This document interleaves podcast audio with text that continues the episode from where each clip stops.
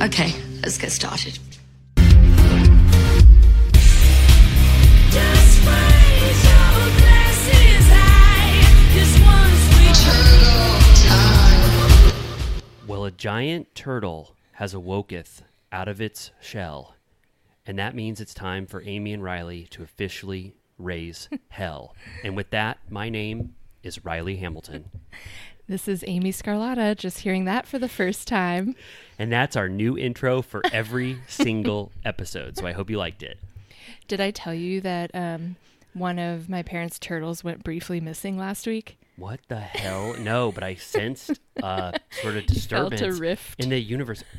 Can you? What happened? Stella, okay. Um, well, I was over there. It was actually, I think, two weeks ago. I was over there at one point and we couldn't find her, but we assumed she just went into a bush. And then later in the day, she came out and it was like not a big deal. And then a few days after that, she was missing for an entire day. Whoa. and it turned out that my parents are um, inquiring about possibly getting solar panels installed and i guess that the solar panel guy opened their pool like filter housing and left the little door open on there and she scooted on in and was just chilling in there but he had then closed it before he left so they had no idea that that was even a possibility Oh my god. So she was trapped in a pool filter for a little bit for Yeah, just like the there's like a little gate around to hide the pool filter and pump or whatever. Um, but yeah, I think she's always trying to hide from Tuffy, the dominant turtle who tries to have his way with her. And is Tuffy? Did you find out that Tuffy is um, a, um, a male turtle? And then, or Stella was formerly oh, Stanley. oh, right.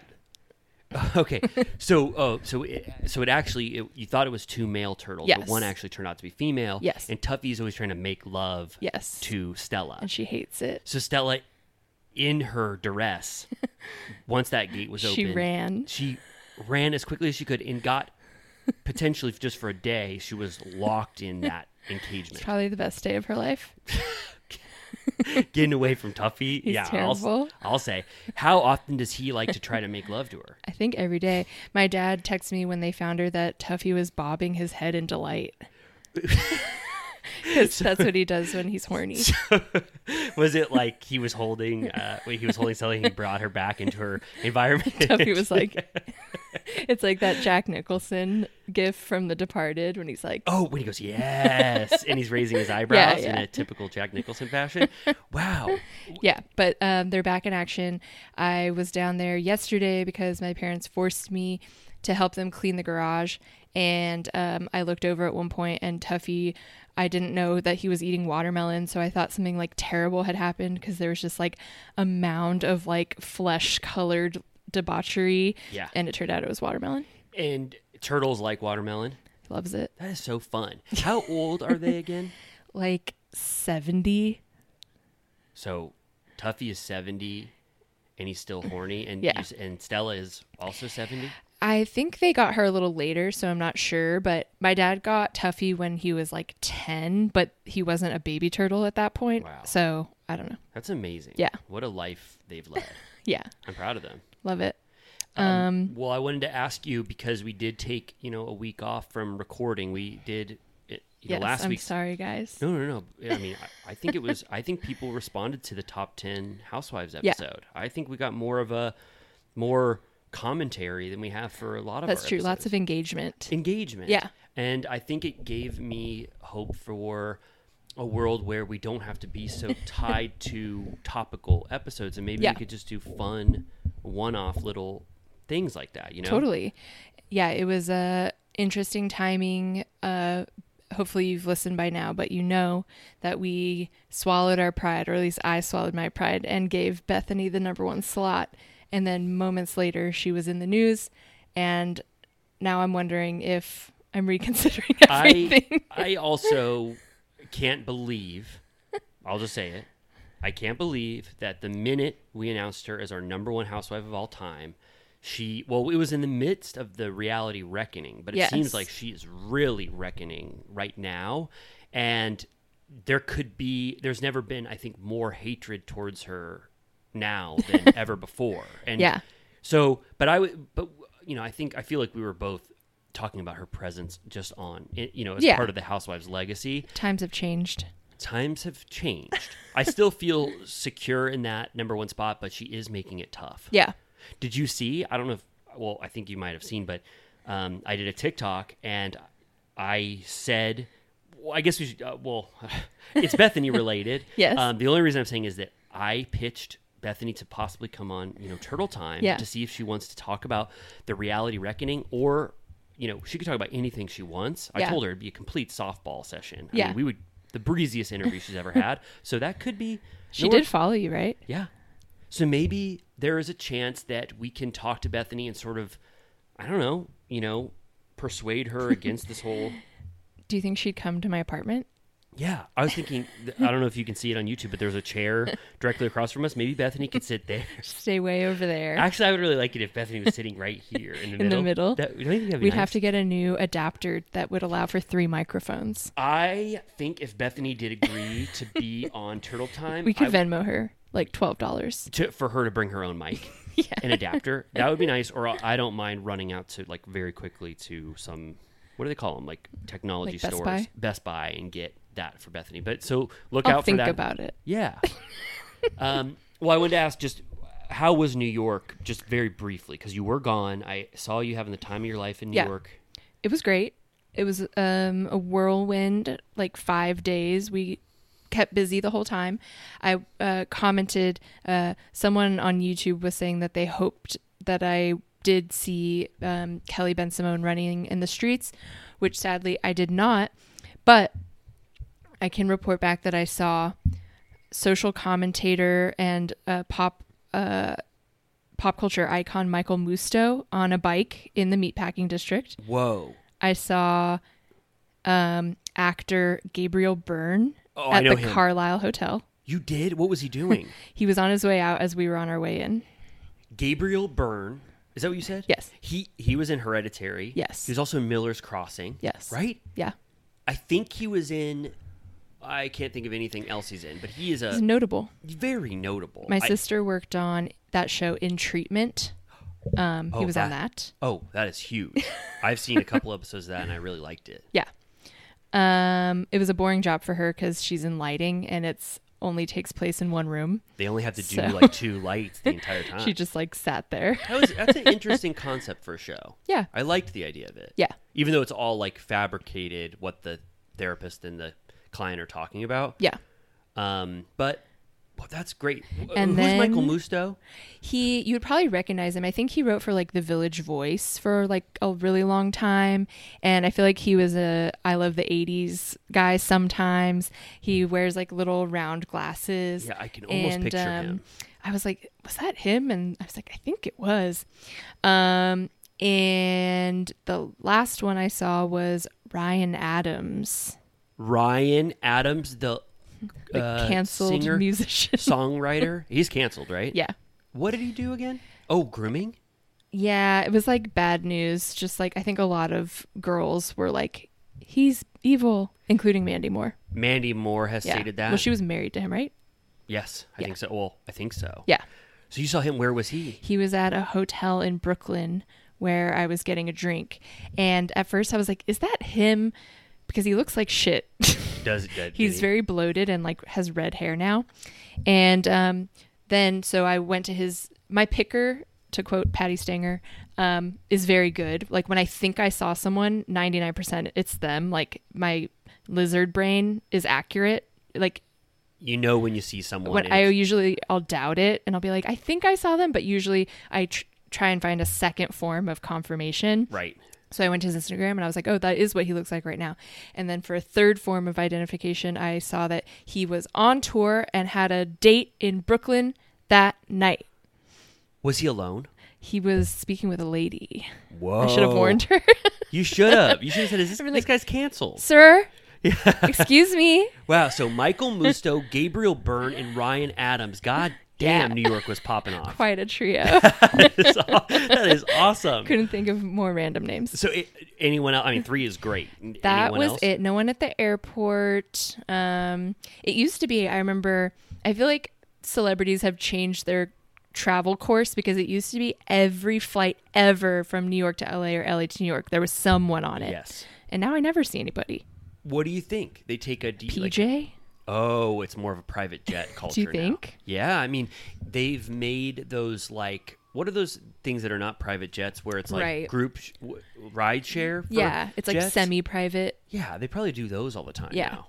Um, well, that's amazing. I saw you saw a couple like Broadway shows, didn't you? Yes. How were I ended up seeing Sean Hayes in Goodnight Oscar, which he won the Tony for, and it was really good. What's Good Night Oscar about? It's about this man, Oscar Levant, who is a real man. Okay. Uh, he was like an actor, performer. He's in like An American in Paris and a few other movies. He's like a pianist. He was a mainstay on like 50s and 60s late night. Okay. Um, like the show takes place in one night of him on the Jack Paar show. Oh, okay. The, the Tonight Show, hosted by Jack Paar, and I'm just like doing a full ad for it. He the plot line is that he was committed to a facility, and he uh, got four hours out to be on the Tonight Show, and the Tonight Show like the NBC and everyone's like, he can't do this. It's like too dangerous. Like we don't know his state of mind or whatever. And then he like slays and he plays piano, which Sean Hayes is like a classically trained pianist, I didn't know that. and he plays Rhapsody in Blue, and it's like amazing. What's Rhapsody in Blue again? It's uh, Gershwin. Oh, okay. Yeah. Well, that sounds. you would fun- recognize it. It's like.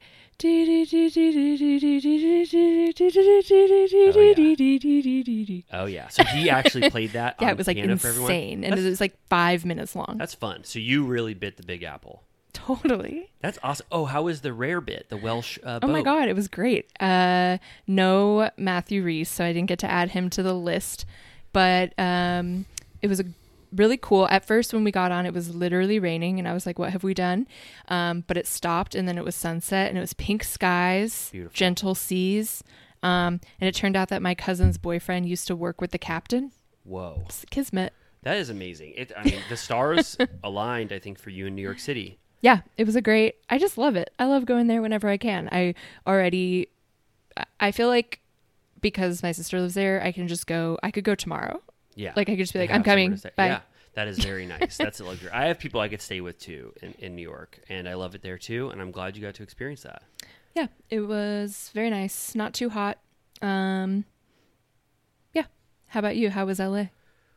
It's been hot as hell. Yeah. It was bad without you here. um, but overall, I'm okay. I mean, I, I'm doing good, but nothing notable happened while you were gone. Good. Just it was just sad here I don't wanna miss out. nearly as fun. Okay. Um, I was just saying, I'll use this as a segue, but I feel like I went at a good time because not that much happened in the news or the world. And, you know, I missed RHONY and Orange County. I actually thought was pretty good last week. Uh, we can, I, you know, we don't have to go fully into it, but when they dress as each other, I thought it was funny. Okay. Yeah, I thought you was, weren't entertained. No, I thought it was very very bad. I showed it to Jimmy and he was like, "Great job, girls." I thought like the four funny ones were funny. was Tamara included in there? She looked like Heather. She did a good job.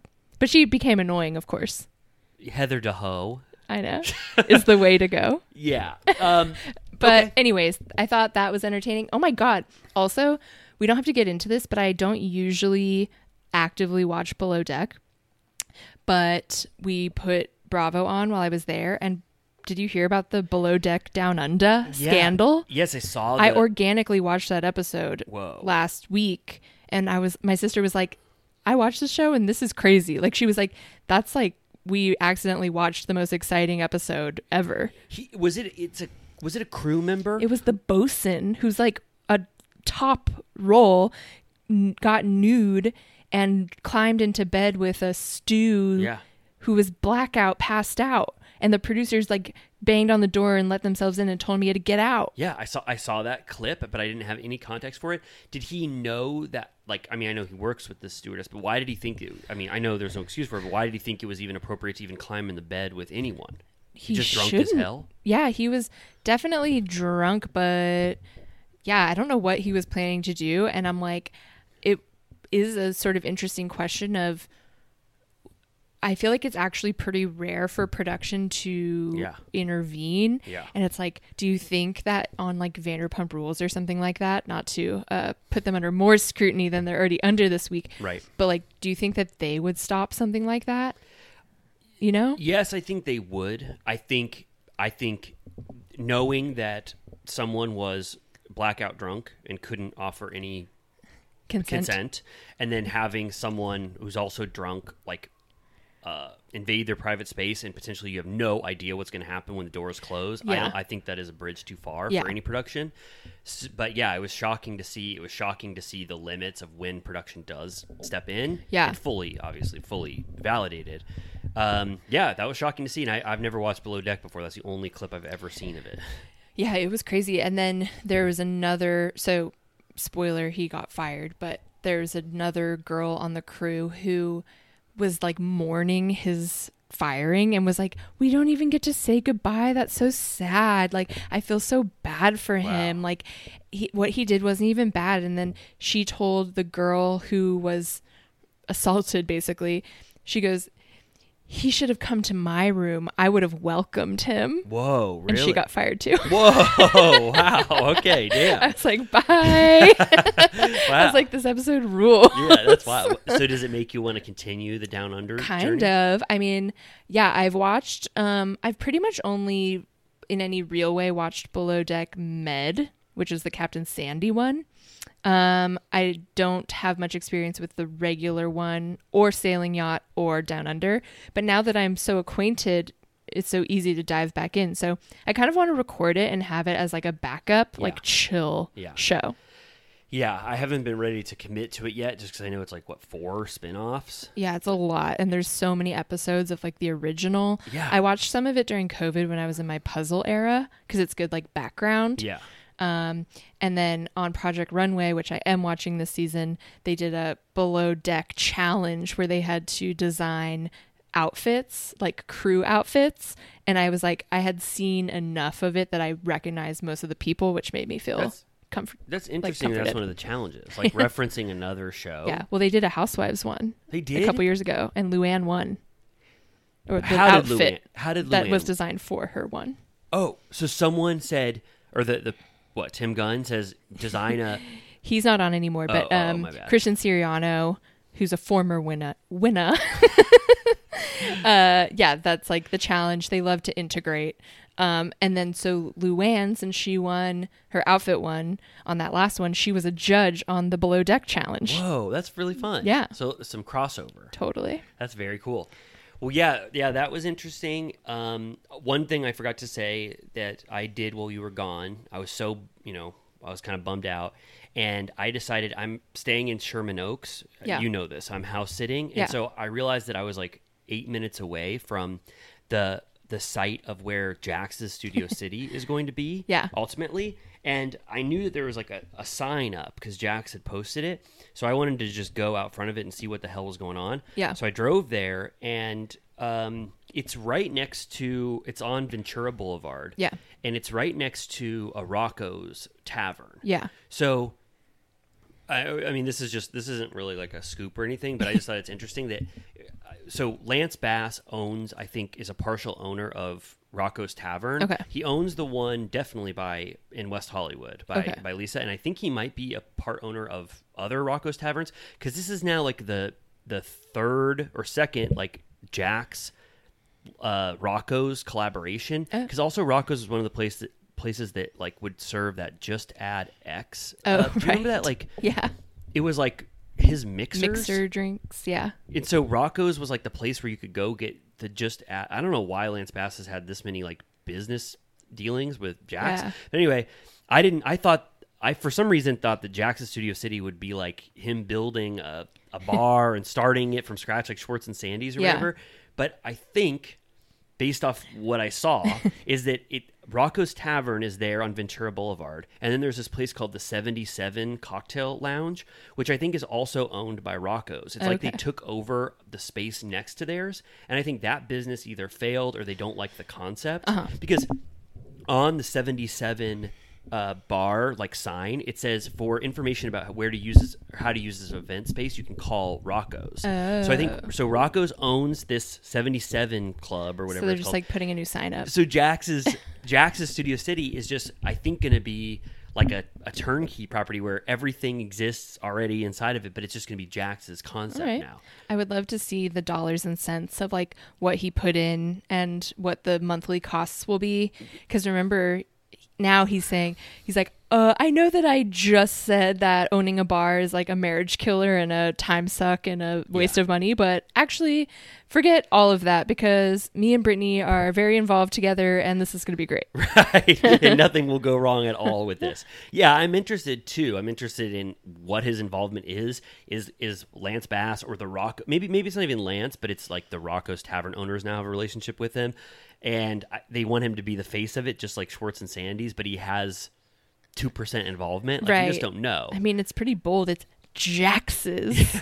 yeah, so that'll be re- very fun to see, you know, what happens with that. Also, it's very coincidental that the spinoff is happening and then they announce this immediately. Right. That he's he's getting a concept or a, a, right. sports it's bar. like they can only have a show that revolves around a restaurant. Yeah. Yeah. Yeah, exactly. Also, we I'm not going to go into it because we're going to go so into detail, but there was something in the said Bethenny news. The first thing that ever made me care or think twice about the spinoff was mentioned, and we Oh. will get into that. Oh yeah, the uh, the, the Kristen aspect. Yes. Oh okay. Yeah, we yeah we should talk about it. Okay. Well, yeah, yeah, that was my Jax's Studio City update. Not a lot to report, but I Yeah. think it's just interesting that it's not starting from scratch like I uh, for some reason assumed. It just seems like he's going to take over an existing bar that already Okay. has everything going for it. I mean, that's probably what Schwartz and Sandy's should have done, Uh, yeah, I think so too.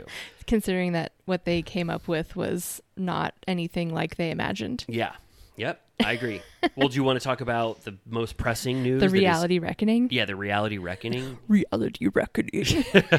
yeah, I think we should reckon with it. Okay. Um, So, on Bethenny's garbage podcast, what is it called?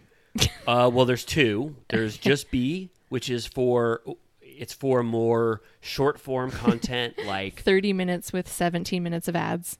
well, just B. I mean, traditionally, I I, I um subscribe to both her podcasts, Yeah. so traditionally they'll be like some will be like seven minutes long, Yeah. and it'll be like Bethenny's thoughts on Meghan Markle, and it'll be, and then so just B is for like her stray thoughts, Yeah. um. And I'll, they're very stray. Like they're not. It's not a podcast. It's, Yeah. it's more like It's giving manic. Yeah, it's more like what what would probably she probably uses TikTok now more for Totally. these just these thoughts. She does, yeah. So, but but anyway, just be as that, and then what she did, um, which people have a lot of, um, you know, ill will towards, is that she has fully gone away from being like a pop culture commentator. I mean, she still is, but she's more focused on Bravo content now. Right. And that's when she announced uh, it's called Housewives Rewives. or I think, or just maybe just Rewives, Rewives. yeah. Where she, which if you watch the Watch What Happens Live with her and Jeff Lewis, Yeah. she was talking about how like she's the first podcast to comment on Housewives with get celebrity guests. Hmm. So she was trying to say that this was like that her there is some uniqueness to her concept, which is which is kind of silly because there are a hundred podcasts, Yeah. you know, including ours. So she's not doing anything. She's not. She loves being a pioneer. Yeah. but this was not very pioneering at No. all. I used to straight up listen to Just B like actively. Um, and then it became unbearable. And then, like you said, TikTok sort of took over that Yeah. need. Um, but I still have never listened to Rewives. Um, but yeah, her her episodes do vary in length. Uh, the opposite of ours that are normally close to three hours. Hers are extremely short to the point that she even. Uh, so I'll just say it. She had Raquel on, Yes. and do you think it's there's going to be another part? Yeah, there. Well, well, there's part one. There's part two. Yeah. Today, and then I think there. Yeah, there's going to be part three tomorrow, Okay. and a full. Uh, then a YouTube video is going to come out with a full interview Okay. tomorrow as well. so yeah, each one. I think the first one's like 45 minutes. The second one was like 30 minutes. Yeah. And then but there's a ton of ads on it. Yes. Like I just kept hit- hitting the 15 second forward, and I had to hit it like 30 times. Yes. So Bethenny, just for context, uh, Bethenny is really ramping up the amount of like um, attention she wants for her Yes. for her uh, Reality Housewives Reckoning. content. Yeah, her reality reckoning. The first was the big Jill Zarin Bethenny. Um, what's that called? Like uh, Tete a tete. tete a tete, where they got back together and talked for the first time. Or Was that on Just B or Rewives?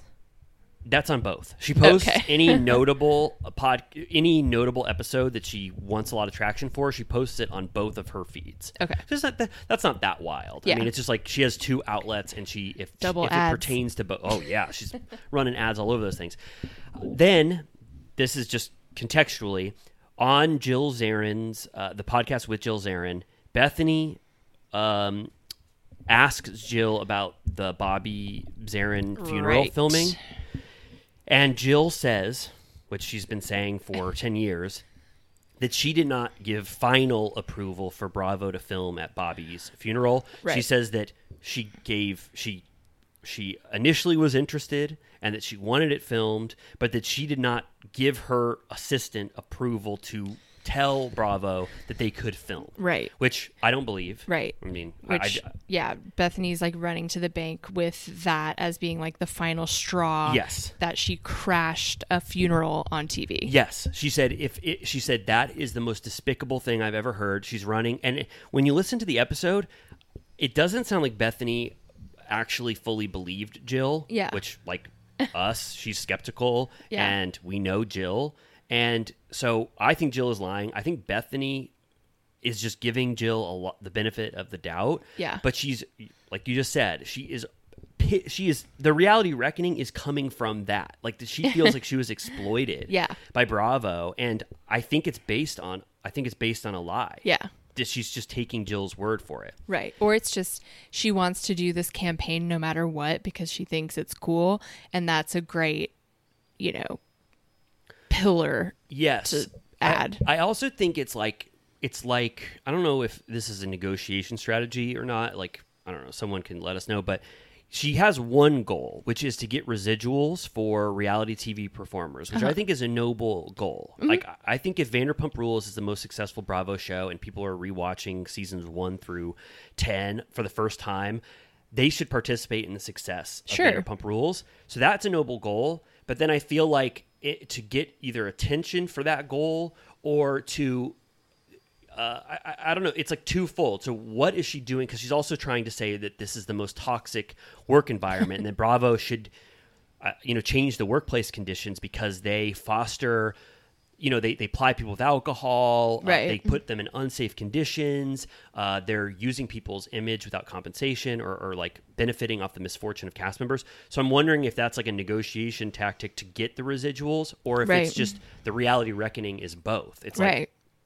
Yeah. It feels like I'm like, what is your end game? Because it sounds like you just think that this kind of entertainment shouldn't exist. right. You know? Yeah, I don't know where she stands. Does she want Bravo to um I don't know, like does she want to take down Bravo and Right. and I I mean I guess you could say she wants to end exploitative practices in reality Mm-hmm. television. now that she's done. Huh? Now that she's done. Yeah, now that she yeah, now that she's off and then I don't know if you also saw Also she i don't know if people have talked about this but uh, have did you watch her uh like apprentice show Yes. like i'm like i don't even want to know what the working conditions were on that show because it seemed awful Yeah, yeah, no, it, it totally seemed awful, and and I mean, claiming that she hasn't, um, you know, uh, she hasn't affected people's mental states while she's been working with her coworkers. Oh, yeah. you know, is is ri- ridiculous. yeah She her been- whole show that i think you're now watching is about like her lack of boundaries in the workplace Yes. Um, yeah. So I, I think that then, I guess, from this reality reckoning, uh, it got on um, Raquel's mom's radar. Like, Bethenny has the right idea. My daughter was mistreated in this world. And so she would be the perfect outlet for you to go on and tell your story. I think that's how. Uh, and and I, I'm not sure if Bethenny reached out first. Maybe. i think she said that raquel's people reached out to her Okay. yeah because of her because of her newfound lens on reality television. Right. Um, okay, so yeah, how, that's the context. So, how did you feel about part one Oh and my part god. two? Um, let me pull up my notes here. I liked. I mean, I didn't. I my first note is that she goes. She's just Bethenny's describing what reality reckoning means, and she said that she came up with that off the cuff. She was on her. I don't know what to call it. Like back on her bullshit as far as her speedy uh, way with words. Like Yes. it like never ended the entire time. She was like, reality reckoning. I- just came up with that off the cuff. Exploitation without compensation. Like Yes. her like word play was like never ending the whole time. I- yeah, yes, for sure. Um.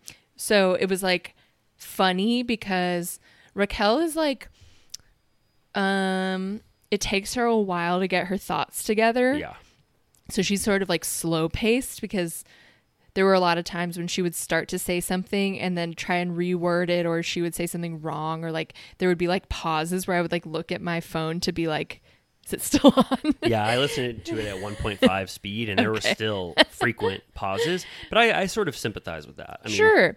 But like the energy between the difference between Oh. that and then Bethenny's like bulldozer is like insane. Oh yeah, if you listen to the Jill and Bethenny one, they are Oh talking God. at each other. I can't even imagine. It, it's yeah, it's wild. There are no breaks in that. They're just interrupting each other constantly. They're both talking so fast paced. Um, yeah, so this this was definitely a different speed. And Bethenny, I, I mean the the the worst thing Bethenny did was having someone on where she doesn't know the nuance of Oh my God. the show. Howie Mandel oh. 2.0. Yes, like the dynamics of Vanderpump Rules. She doesn't know wh- why this was so impactful. She did the exact same Howie did, where he was like, "Why is this cheating scandal any big deal?" Like she literally said those words. Yeah, she boldly uh, announced that she's never watched the show and Yeah. that she only watched the reunions to prepare for this interview. right. Which are not representative of Vanderpump Rules. Um, Right. You can't get a sense of it from the three part reunion for um,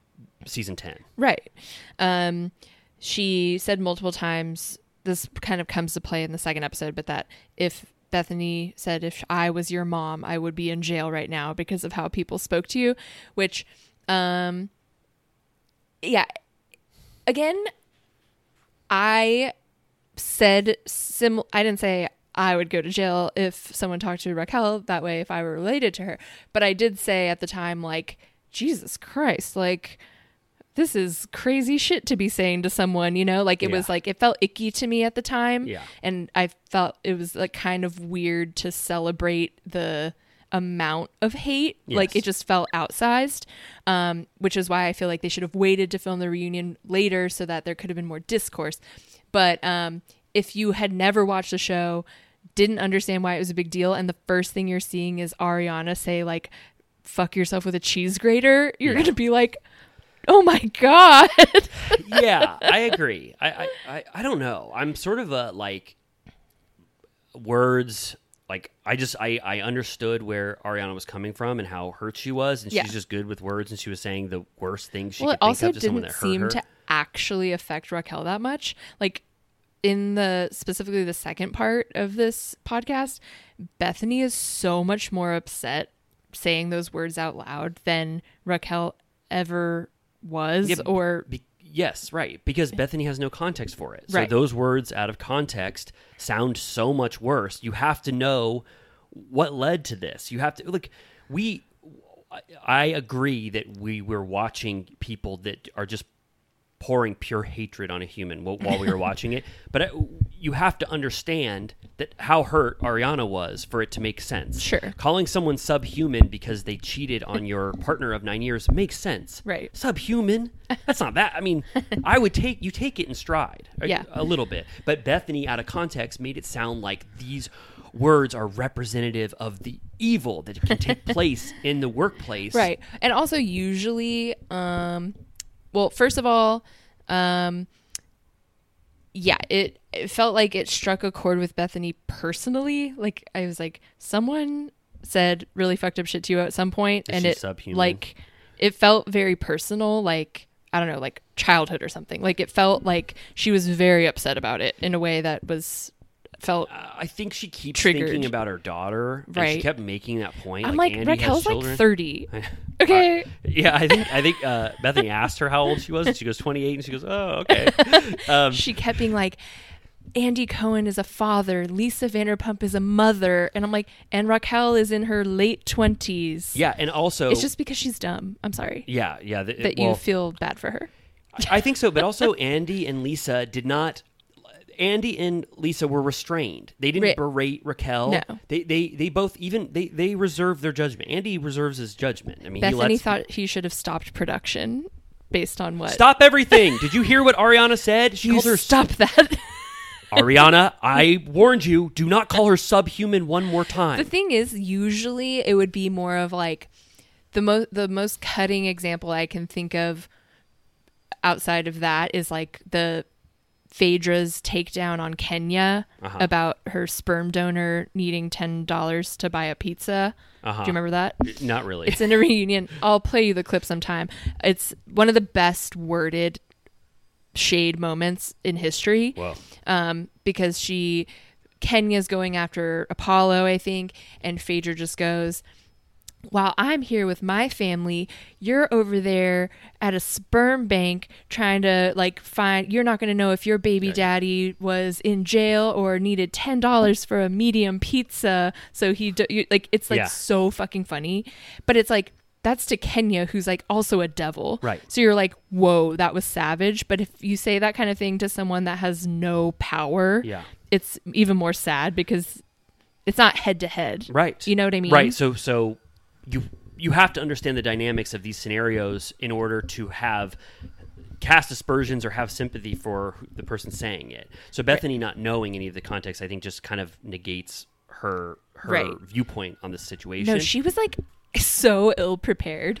She was like reading the ratings information on the show Yeah, out like- loud. I didn't like that part. I didn't like how floored she was by the ratings. It's like you, didn't even know the impact of the show. Like no, she kept being like, "Oh wow," and then she was like, "Oh," and it says two point two million in demo. Oh wow, wow. yeah. And she's like, for context, you guys, the demo, that's like The best. that's what you want. Like, this is huge. Yeah, Oh, okay. and then she'd read a little more detail and she'd be like, wow. Okay, wow. And I'm like, hello, we're all sitting here listening. Well, you're having this revelation about the ratings that we I'm all like, know about. You couldn't have read your dossier before the interview. Like, you have people sitting here listening, and Raquel's just sitting there, like, uh huh. And then she was asking Raquel about the ratings and like the advertisers and shit. And I'm like, why do you think she fucking knows that? Right. yeah, I, I agree. Um, I I'm a little. I guess I'm conflicted because part two um, made me think deeply about things. So part one was a little silly, and they were just getting into it. and I was like, Overview. overview and I was like Bethenny doesn't even know why she's doing this this is a narrative this is she's having Rachel Raquel on to fulfill the reality reckoning narrative this is the person who had the worst misfortune happen because of her own actions on Sure. the show um, and this fits into Bethenny's narrative Yeah. the second part I I'm just going to be honest I think there is there's some uh, illegal uh, you know allegations that were made that I Uh-huh. want to really tiptoe around, you know, Okay. because and so we have You to mean the say- tape? huh? The tape? Every, all of it. I mean, Uh-huh. there, there are three. There are three illegal actions. I feel like that she alleged in part 2 Uh-huh. and I do. Uh, you know, I don't f- believe that. Uh, I'm just gonna call her Rachel Leviss now because I feel like she she made that switch, and I don't want to call her something that she doesn't want to be called. Rachel Leviss, I, I don't find her completely unreliable as a person. I don't think she's lying Uh-huh. Yeah. a hundred percent of the time, whether she has a different viewpoint or whether she misremembers something. But I don't think she's a full blown liar. I don't Mm-hmm. know. Do you do you get the sense that she's No, I mean, I think she was lying for a long time, but it a- seems like at this point, because throughout it, I was like, oh, you really are not trying to maintain those relationships anymore, including Yes. with Tom. right? Like, I'm like, he's fucked now. yeah. Well, do you think he is? Well, I mean, just she let it loose of accusing him of something bad. Yeah. So then then I'm like, okay, if Scandoval hadn't happened, just if we if you are Bethenny and you don't really understand the full uh you know what happened with Scandoval, like, and you're just taking this at face value of what Raquel is saying. Yeah. God, Rachel. Uh, it does sound horrific the ordeal that she went through for a cheating Yeah. scandal. I mean, I'm like, I'm, I guess I'm being a little bit of devil's advocate, and and like, if what she alleged about Scheana is true, you know what I mean? I mean, I don't want to say it, but if sh I mean, I'll say it. I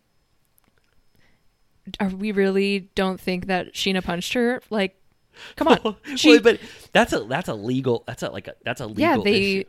went to court about it, right and she botched the uh, restraining order. But honestly, I But she was- understand why Scheana doesn't want to say that she did, but I think that she did. okay all right well good you're braver than I am so that's I mean, that's not that big of a deal. Like, I mean, that's bad. We don't like violence is never the answer, etc. But Yeah. it's not surprising yeah in um, the grand scheme of things to find out shocking information. At the least, she admitted to shoving her. Yeah. So to translate that into a fist or whatever the left her with a scar okay whatever. yeah I yeah. believe it. Okay. Yeah. I am I And- allegedly that allegedly that happened. And the thing that you remember about why that reunion was so insane was it truly was mob mentality. Yes. So they all decided to agree that Scheana didn't do that, that n- she never said that she did, no one ever heard that she did, whatever. That's not good though. no. But it was total mob mentality. Like Right. even like if Lisa did try and say like, all right, let's like chill a little bit. They'd be like, Lisa, you're disgusting. she- Stop saying that. Well, Lala basically got to the got to that point where she was like, "I don't care about your opinion." It was insane. It, it was. So they were all fired up. So so now so what I'm saying is that like this does make me look at Scandoval at, like uh, uh Raquel. I don't want to say victim, but Raquel telling her side of the story did exactly what Bethenny wanted when she had uh, Rachel on it, Yeah. to shed light on facts that we have not seen that I sort of forgot about. I sort of let that allegation that she got punched sort of go by the wayside because it was like we weren't even allowed to talk about it because we Yeah. we love Scheana and we don't want anything bad to happen to Scheana and and so and I don't you know I'm not even going to say I'm just going to say allegedly she punched her. All Yeah, these yeah. these claims are um uh, you know alleged, but. Then we get into Tom Sandoval secretly recording her intimate FaceTime while Yeah. she's in a hotel room. we didn't know that, right? No, it, Yeah. it- the fact that it was it was that night. She was Yeah. at Watch What Happens Live. She went back to her hotel room. She was she was She cel- did the adult movie channel, she was watching a porno in her. which is honestly bold on a work trip because that's going to be on the bill, honey. she was like, "Fuck it." She was like, "This is awesome. I'm gonna I'm gonna masturbate and." She's and- like, I'm going to drink a eight dollar water, eat a Toblerone, "Yes, and jerk it. yes," and totally jerk it and call uh, my uh, boyfriend or whatever, the person that I'm cheating. You know, whatever. She said we FaceTime a lot. Yes. So it wasn't, you know, uncommon. But yeah, he just like went in and did the screen recording. It was like three, two, one.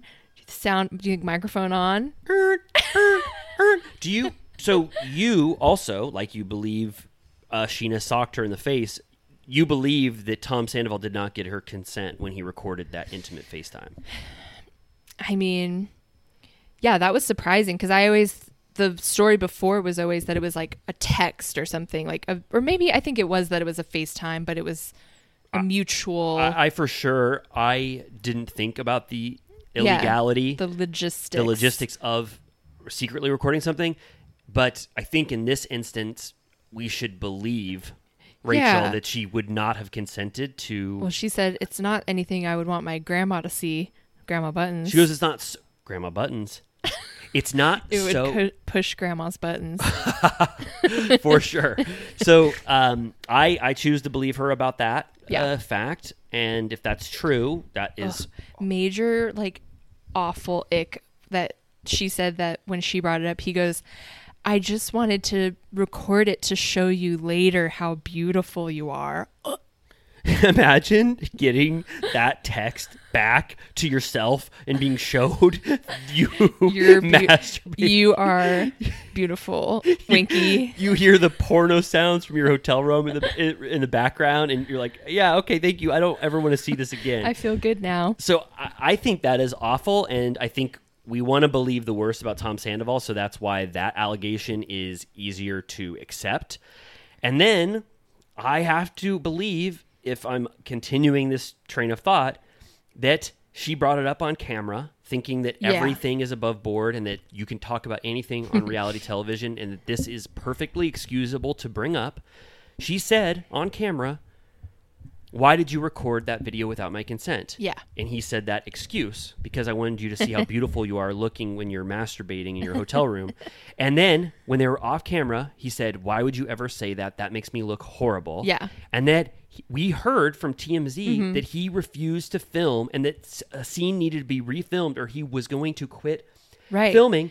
So now that allegation makes perfect sense. Right, because we were always like, he didn't like how that scene went, and I was like, because it was awkward. Because they kissed. Yeah. Because she referenced what his parents thought. Like, because you watch the Yeah. scene, it is the most awkward thing you've ever seen in your life. Yeah. But this makes so much more sense. He's been in a million scenes where he's looked bad before. Right. That is a bridge too far. He probably told producers, you know, which this is legitimate on his part. He said, if that comes out, it's uh, illegal. Yeah. And I will not have an illegal action that I did. I mean, I'm saying he did it. Be you know in this episode, Yeah. and they, in order to keep filming with him for Right. the rest of the episode, to have the Scandoval episode, they took that out. Yeah. And that piece missing, I think, is very crucial Yeah. from Rachel's story. And so people are are using Bethenny as the scapegoat of like compensation and Yeah. you're you're you have so many ads on your podcast and all this this is part of the reality reckoning you're using her but really if I hadn't known this I have a, a Scandoval timeline in my head and these pieces when added to it really affect my overall impression Yeah, totally. Um, and then, uh, so yeah, that that is crazy. And then the fact that the Ariana even texting that video back to Rachel or potentially to anyone else, allegedly. because we don't know. Yes. but like that is like distribution of like it It falls is. into like revenge porn laws. Yes, and anyone, you, there's two there's two sides always to think about this. There's the Yeah. legal brain, and and in the Yeah, of course of you're show- not going to be like, hmm, like Yes, before I send this rage Yes. text from my boyfriend's phone to his Yes. mistress, should I think about what laws this uh, abuses, considering it was like on his phone? exactly. You know what I mean? Like, Exactly right. And if this wasn't, I'm not blaming her. I'm just saying. Me, me, me too. If if this wasn't on a television show and if the, this wasn't going to come into play for a huge cheating scandal, we wouldn't have even that detail wouldn't even be disputed. It'd be like, yeah, I sent it to her because I said, look what the fuck I found on your phone. Yeah. it's it's justifiable personally. Yeah. in- out of the context of production. Totally. I feel like her sending it to Rachel is one thing because it's content of herself. So it feels like almost that's moot because it's like the content is of herself. Yes. Um, but if she distributed it to friends, etc., that would maybe be bad. Yes, and and and, and uh, Rachel alleges that people have that there are instances where people have talked about what was in the video, which makes her leads her to believe that other people have seen that. Yeah. that's a huge accusation. I'm Yeah. not verifying that, but it all still stems from Tom Sandoval secretly recording it. Because then, you know, obviously Ariana would have never seen it. No one, it would have been sent anywhere. Like he, he is the reason for why there is this, this, you know, horrible video out there in Right. the world. And I, I mean, could Tom Sandoval look any worse? It's pretty bad. Um, part of the conversation that I so Bethenny brought up the Bethenny clause, of course. Oh, I was gonna ask right at start. Did you like how she she about Schwartz and Sandy? Yeah. Which she kept asking Rachel to confirm whether or not Bravo gets a cut from either Tom Tom or Schwartz and Sandy's, which she seemed to not have the info on. Which do you think that I never thought that that was the case? Yeah, I, I think they do because What they, percent do you think? Ten percent. That much? I would love to know what. Well, okay. I mean, your business is being portrayed, or, or you know, it is is is like you're advertising your business to millions of people that it would Sure. that would never see it. I think they should get a significant cut of what you do if you're promoting it on the show. Mm-hmm. I think the Bethenny clause makes sense to me. Mm-hmm. If Vicki's going to show up wearing a Tres Amigas cocktail hour shirt and she's advertising something that was created on the show and she's promoting every single episode, I think it makes sense that Bravo takes a cut. Uh-huh. I thought I thought it was interesting that Bethenny is is alluding to her thinking that Tom Sandoval might potentially have started Scandoval Yeah. to promote Schwartz and Sandy's Right. and she didn't believe that the phone actually fell out of uh, his pocket and that Ariana Uh-huh. I like know. happened She was like, "You believe that?" yeah She, was like, that this might "That's have been what a, I've been told." right Um, but then the most bullshit thing to me was that, um, which sounds like a Sandoval lie slash Jax's territory if I've ever heard one. That Rachel said that he told her that in his negotiations for the new season that they uh, they offered him a producer role. um Can you see any fucking world in which it's no one else's name it, except Lisa Vanderpump and like Andy Cohen, and then it's like Tom Sandoval? It says executive producer Ken Todd, Lisa Vanderpump, Andy Cohen, and then it says on a single card And- producer and featuring Tom Sandoval. Introducing. you, you know, introducing Tom Sandoval as a producer on Vanderpump Rules, and for the first time crediting Tom Sandoval as producer on Vanderpump Rules. And Bethenny was like, "Wow, that's interesting. That's interesting." And I was like, "That is not fucking true." okay, that's that's a good point, and I'm glad to hear pushback on that because I s- was very worried that that could potentially be true. That would be fucking insane. I feel like the cast would mutiny if that was true. yes, Ariana specifically. There's no would. way. You Lala, Ariana, and like anyone else would be like, "Fuck what if, you." What if he leveraged? What if he? What if he leveraged um, him coming back to the show and said that I am so integral that the show would have been canceled without me after season ten, and I am no longer going to do the show unless you give me what I've earned from being on here ten years and what I did to make this the most popular show of all time. Popular show in Bravo history. Do you really think he would walk away without it though? He has nothing else. He needs the money so bad. he had well I, okay I- i will accept that there is doubt there but i can still believe a world where tom sandoval alluded to that being the case to raquel For make sure. I believe better. that he told her that.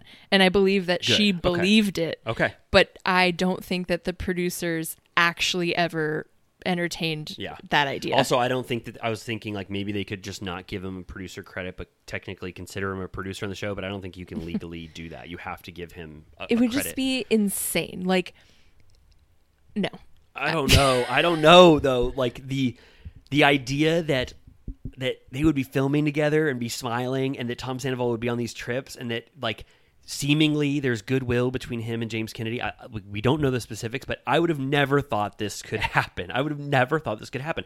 I would have never thought that Tom Sandoval would have had the power to demand a cut from an episode Yeah. about you know like i wouldn't have thought that he had the power to just walk out and say if you do not include if you include this detail about me secretly recording that facetime i Yeah. will not be a part of it so he does have leverage Totally. I mean, I feel like that exact period of time, like that week that was filming in real time, they really were desperate. Yes. You know what I mean? Oh, oh, yes. So if he was like, I'm going to leave, they'd be like, fuck, fuck, fuck. Like, this is the gold. Like, this is the pure juice right here. So, like, we need to cooperate with him in this very small time window. Yes. Whereas, like, planning for the new season, you have some leeway, some Yeah. run time, some planning. Whereas that week it was like, cameras up, go, go, go. Like, we have him here. Raquel's here. If Give he's going to, you know what I mean? Like, yeah so okay i i take that point and i'm i'm sort of glad to know that you don't think that's the case because i was like I i'd be bummed gag out. me with a spoon if we watch the new season and it says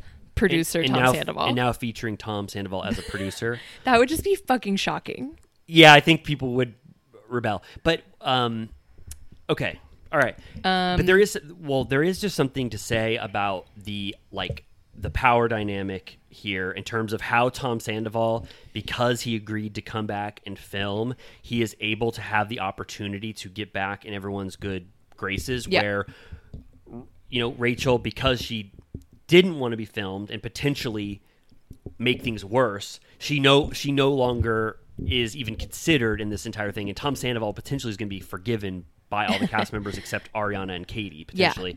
I, I so I do think it's just ultimately, I guess it was good to hear Rachel's side of this for me, just because Tom Sandoval is probably going to gain favor in some way because that's Yeah. just his mo. And like there will be a world like you always said where it's like we might just look at this in hindsight and be like, "Damn that Tom Sandoval! I don't know how the hell you did it, buddy." Yeah. And then Rachel potentially is going to be left to the fucking wayside. No one will ever forgive her. People will be like, "You fucked up, bitch. Yeah. never. You're never on the show again." And now we love Tom Sandoval again. Like that's so sad. Yeah, and it's, that it's- what. Yeah, they were talking about how, um, you know, she almost did go back to the show. She said because you know they they make it that you want to tell your story and have a voice, and you get addicted to being included and Yes, all of that. Bethenny said too. Yeah, which I believe. I think that's true for all housewives, where you get major FOMO once you're off the wagon because and, yeah, and that could be con-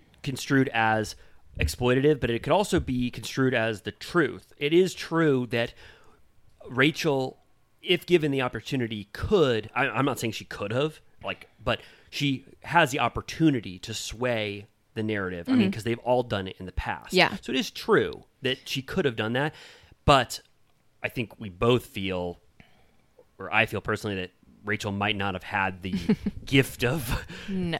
you know the the the charisma on camera to get people back on her side. Well, that's the funny part is that she was saying, um, you know, they were talking about how it's incentivized to create drama and you get paid based on your performance, and that she was saying that this on season 10 she came to slay because she wanted her next season pay to reflect what a good job she did on season 10 and i'm like yeah we could tell like we everyone was very confused about why you were acting that way because it was very weird yeah, she yeah she she felt very lost uh, throughout season ten. That's why I don't think it would be good for her to go back on.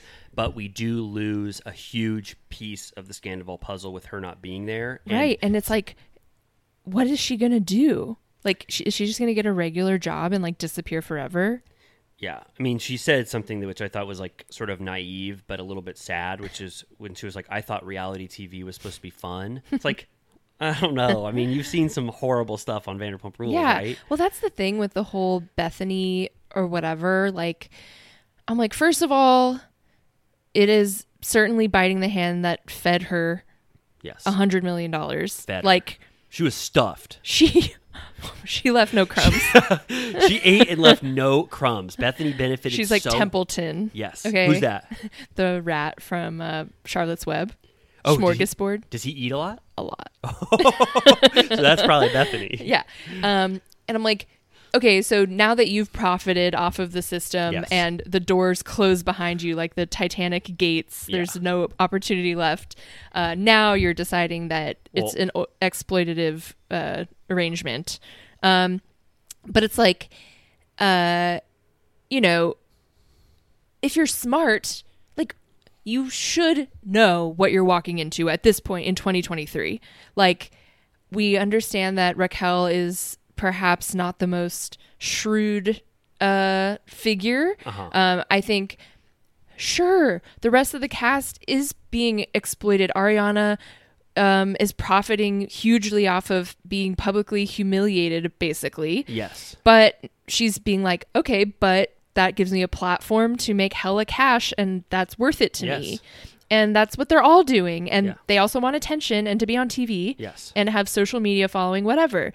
And it's like, you just have to know what the deal is. I'm not saying it's good.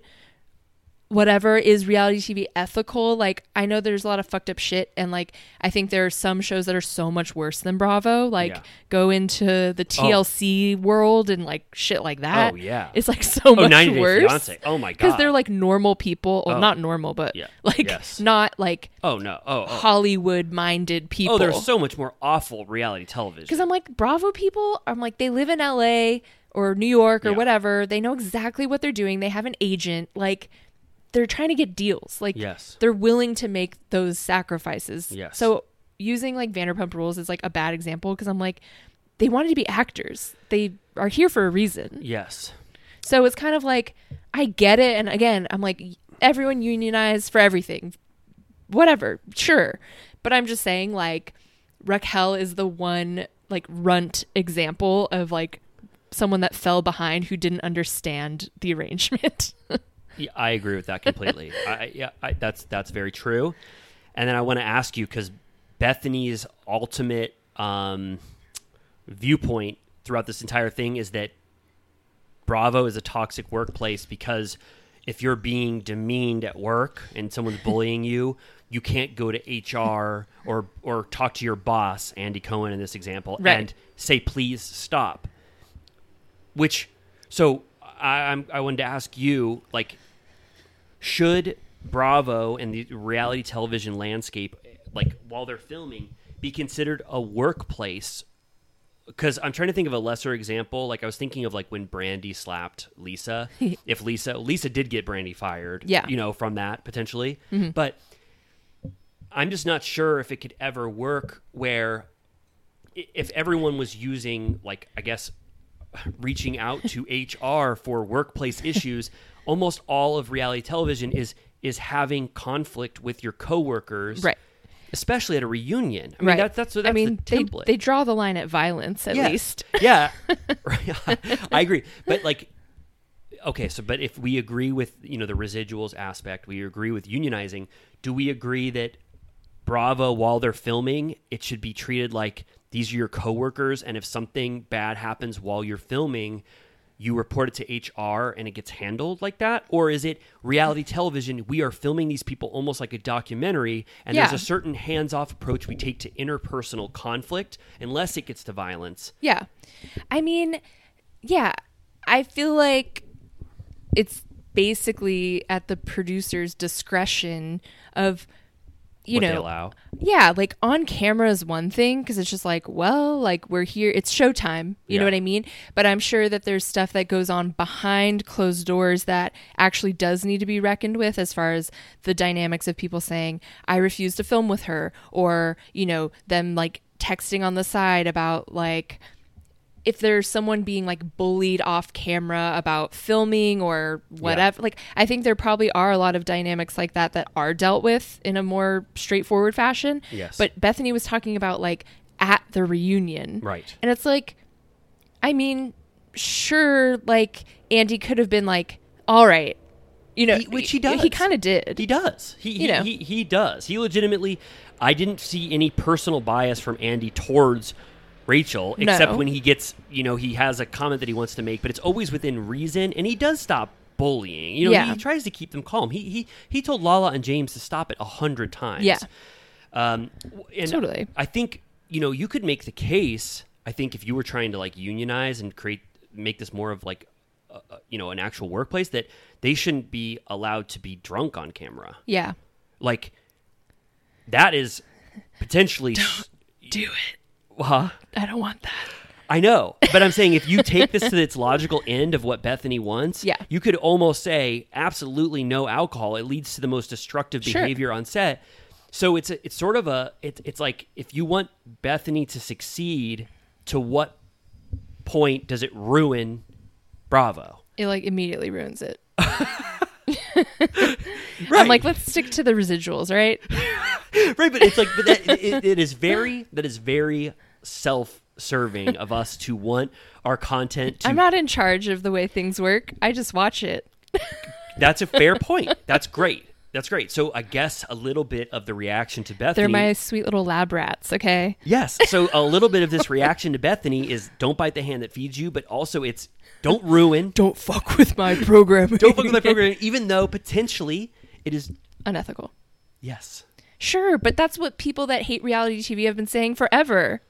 Yeah, but I've been uh, yes, but I've been a participant a participant in it, and I, you know, watching it and talking about it, and like I don't want it to be. I don't want it to cause mental distress to someone. Sure. That's why I think uh, Rachel was just at the level of to where I don't think she should have been made a full time cast member. Yeah. Someone should have made the decision that I'm not hundred percent sure Rachel is whatever you want to say is uh, is cognitively task. ready, up to task. Yeah, say it in the best way possible because I think she could get really affected by this. Yeah, which we've been saying, like, she shouldn't come back despite entertainment value. Yes. Because she can't handle it. Yeah. Like, some people can't handle it. And, like, that is usually evident pretty quickly when someone joins a show. You're like, oh, they're not uh, not ready for prime time. exactly right. So, um, oh yeah, what else? Okay, so a very diabolical uh, accusation, which I was like, Rachel, actually, this is maybe the, your best uh,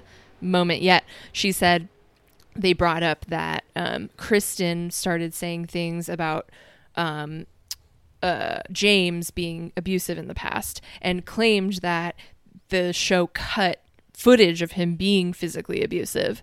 Um, and Rachel says that interesting that the second she started saying those things online, they gave her a spin-off and she claims in her eyes that that was a way to silence her from basically ruining Vanderpump Rules because everyone loves James. Yes. So they were like, "We'll pacify her with a little show over here on a Peacock or whatever." Called, and called Jax's Sports Bar and Friends. and we're like, "Shut the fuck up. We'll give you a show, okay?" Yeah. And she was like, "All right."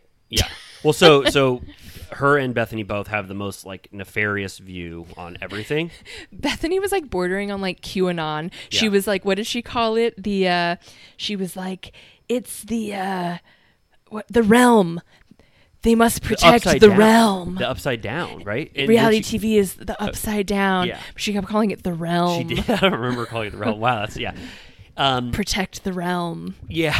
I was like, what the fuck are you talking about? Well, but it, but uh, I think even if you don't take that physical um, abuse allegation, I- I mean, I don't even want to get into it because it's awful. yeah. Um I mean, I- but uh, again, I um, Rachel said she goes, "I have seen him be a violent person," and Bethenny, the worst journalist in history, didn't say, Right. "Was he violent with you?" Right. Which like was always sort of a whisper about the nose Yes. being knocked. yeah. Well, to give more credence to what they're saying, we all heard at the reunion that James smacked the ass of someone working in Yes. Atlantic City and got him and Schwartz and Sandoval fired Yes. from a gig. Uh-huh. And that was talked about for one second and then has never been talked about since. Yeah. And I don't know. Right now, James has all the clout in the world and all the love in the world. I don't know how an allegation like that just just got washed away. And it's true that Kristen was alluding to. I don't know if she said physical abuse, but she said there is something that is going to he's going to reckon with Yeah. that um, is going to cause people to see him in a new light. And I don't know if Kristen said, I'm going to officially say this and then got prevented from saying it. I don't think Kristen was ever going to fully say it. I think she just stands by the fact that she hates James. Yeah. And there's something she knows about his past that she hates and would make everyone hate him if it was if it was found out to be true. Right.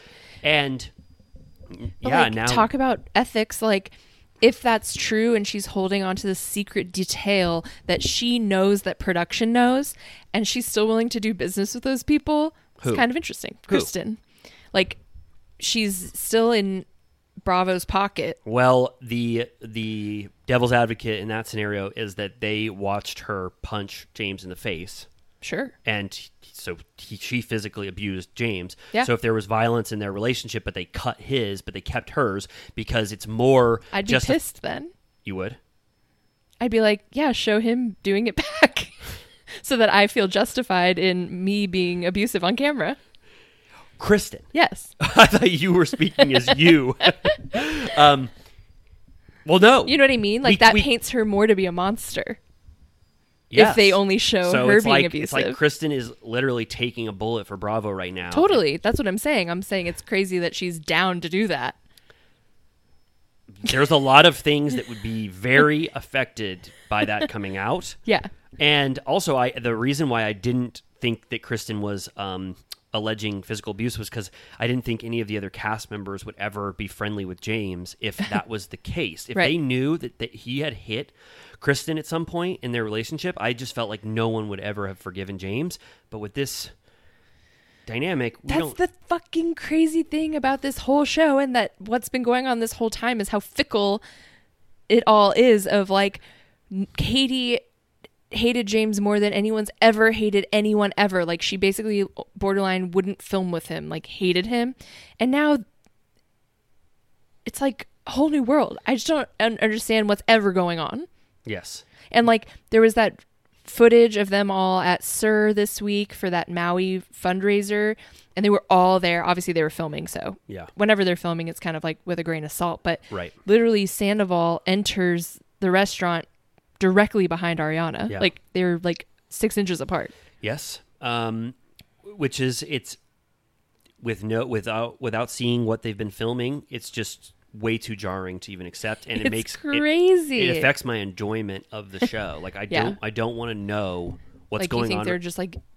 Do you think they're just like bullshitting us? Like nothing matters. They just like get put into these in artificial environments, and it's just like it's like a the Colosseum in Rome, and they just put all seven of them in and just see what happens. yeah, like we invited Tom Sandoval to his birthday. You're never going to know when he's going to come, and he's going to show up. Uh, Lala, I think, said on her podcast that she was getting so much hate for hugging. I don't know if you saw that video at the beach where she like Uh-huh. Yeah. starts to hug Tom Sandoval, and she goes, "You guys don't know what you're talking about. That was the most awkward hug of my life. Like we are not doing well or something." Uh-huh. So maybe.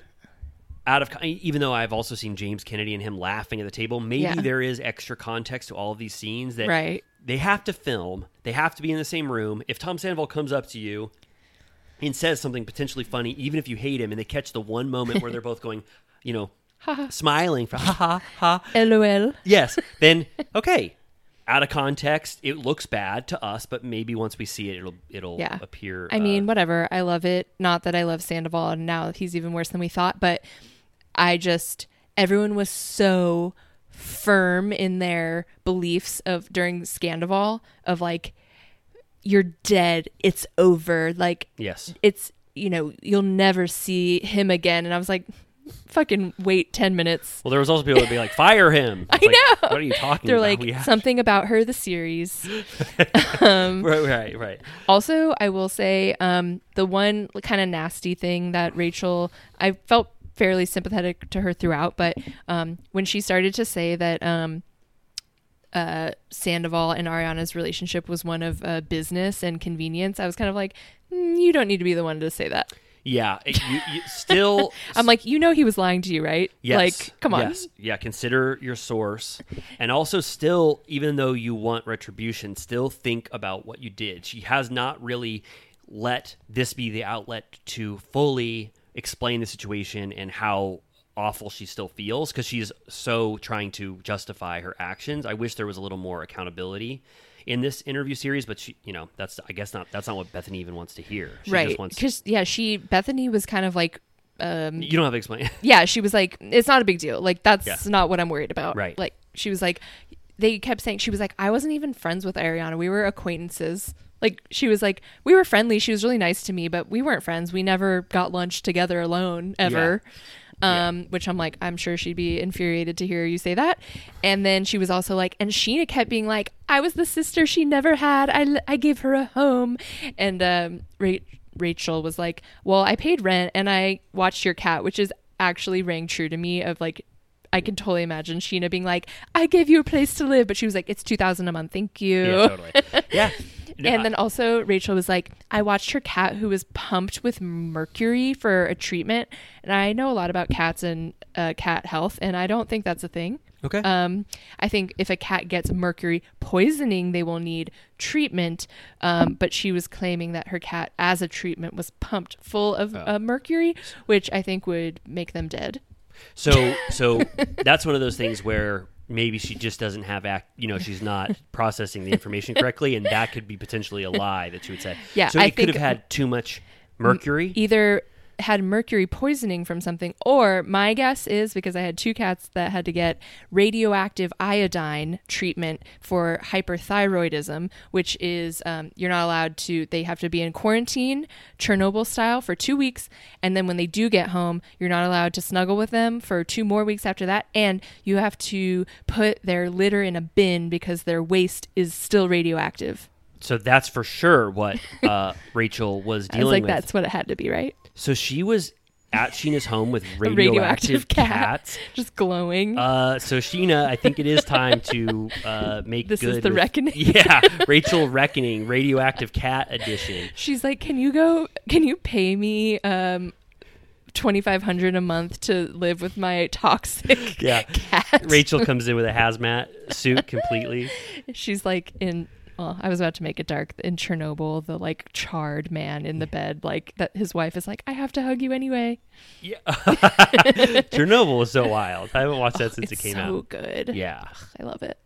Yeah, that was good. Um, so yeah, um, I'm trying to think anything else. I mean, Um, I, I we're both. I, I feel like the the general consensus is that this is so like awful and horrible of Bethenny, and that we hate Rachel still, and she's such a you know idiot, and she can't articulate herself. But I, I don't know. I mean, this is more. she did pretty well. I thought. yeah, yeah. This is more illuminating to me, and really making me reconsider a lot of uh, you know the thoughts I had about Mm-hmm. Scandoval overall. I don't think. I, I, I think this was warranted. This interview. Yeah, I just um Bethenny is just so high and mighty that Yes. It's fucking annoying to me. and uh you know, it is the kind of thing where she did seem emotionally moved uh by Rachel's plight. She got emotional multiple times. She also forced her therapist to watch the reunion, which I was like, I want to make my therapist watch the Vanderpump reunion and Look talk at what about I it.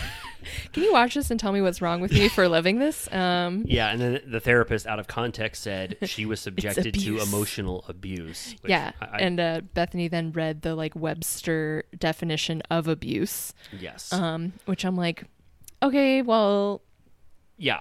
So, the, so the bits of the interview that try to reinforce Bethenny's narrative are land like a thud, but Yeah. the parts where Rachel is just telling her story, um, to me, they're semi-convincing and need to be taken into account. But Bethenny overall is trying to wedge this into the reality reckoning uh, Right. narrative, which maybe it doesn't fully fit. right. That's the thing is like Rachel has one point of view, and a lot of her point of view is based off of information given to her by someone who was lying to her. Yes. So she needs someone on the other side who has all the facts that can like enlighten her. Yeah. Whereas Bethenny is just taking everything at face value and doesn't have any additional information to compare with the other information.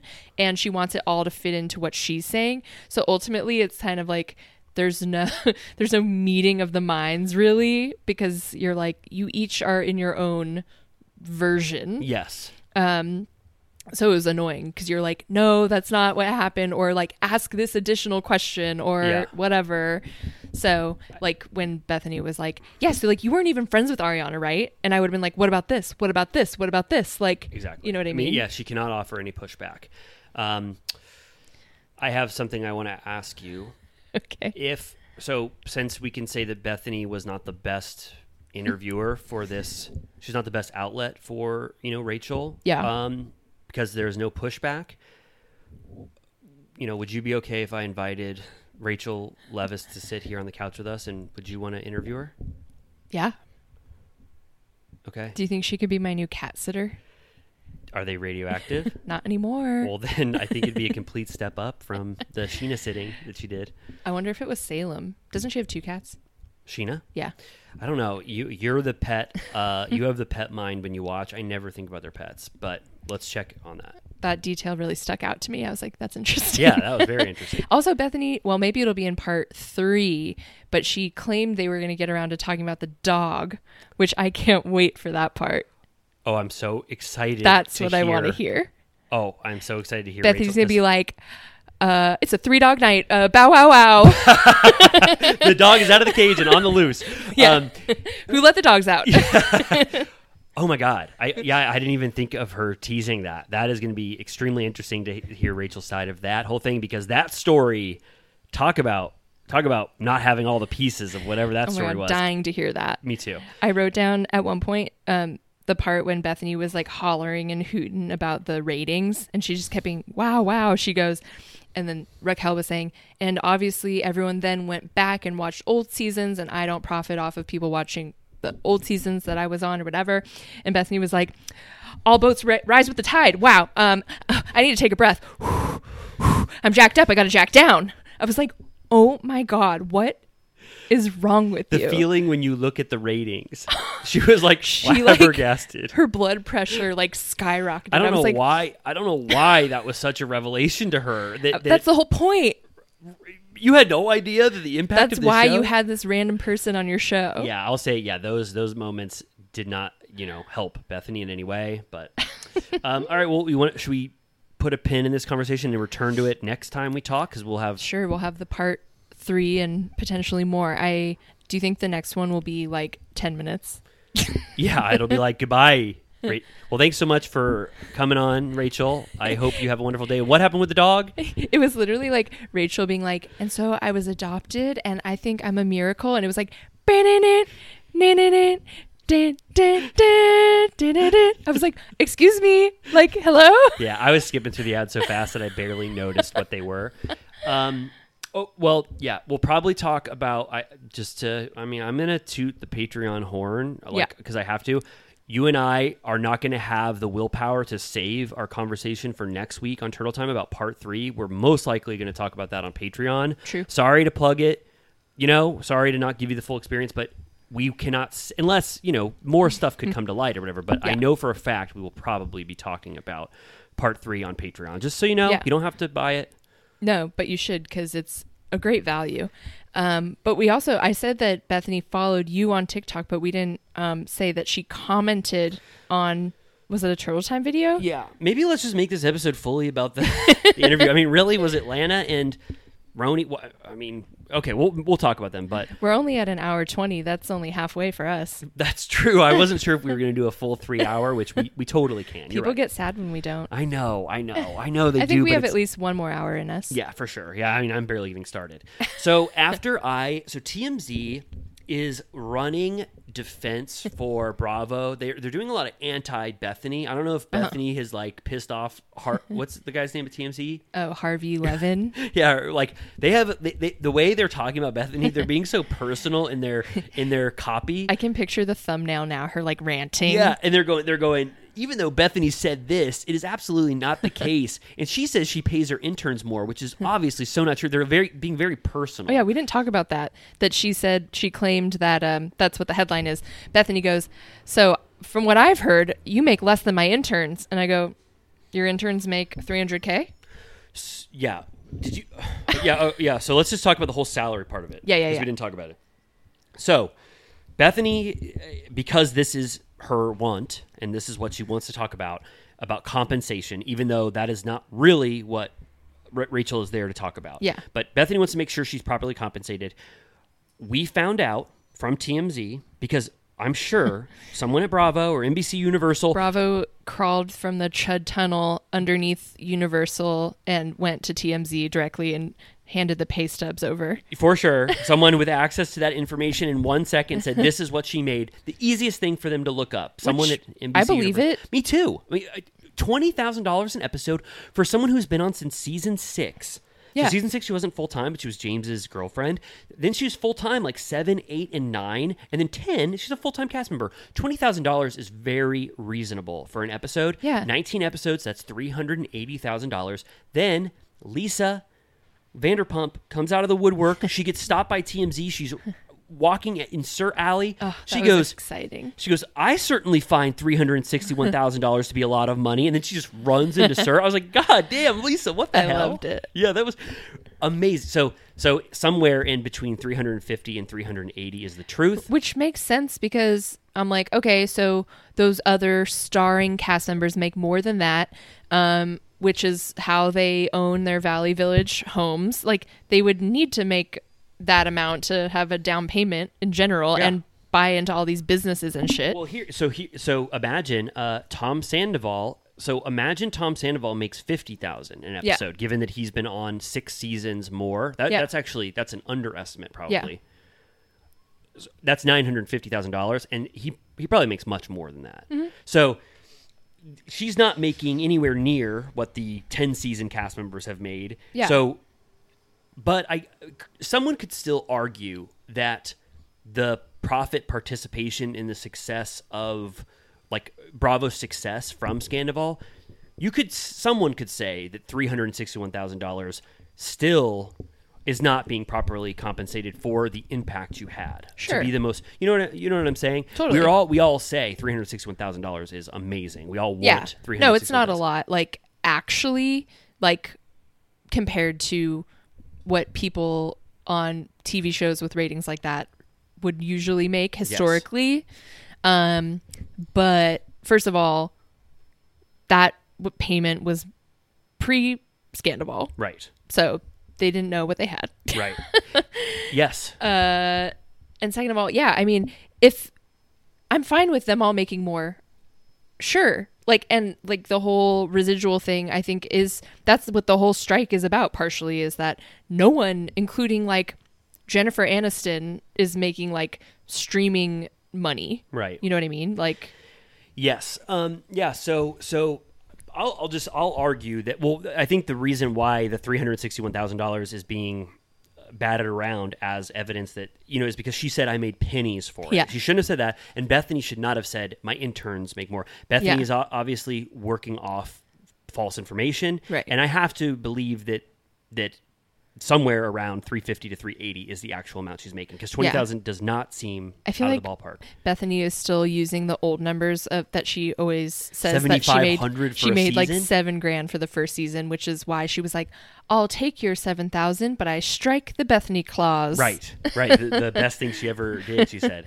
Um, So I'm like, yeah, but also then in the future she made what was the most she ever made? Wasn't it like three million or something for? yeah, she she was talking in the Jill Zarin conversation. She was like, um, everyone used to make MFN, um, which you know people would argue that that's a great concept that everyone gets paid the same. But Uh-huh. they said I screwed that all up because I got a million a season or whatever. Yeah. You know, she was the first one to break the MFN. So then they started paying everyone independently. Uh-huh. So that's another pioneering aspect that Bethenny Cool. did. Yeah, very cool. you asked for the most money and got it.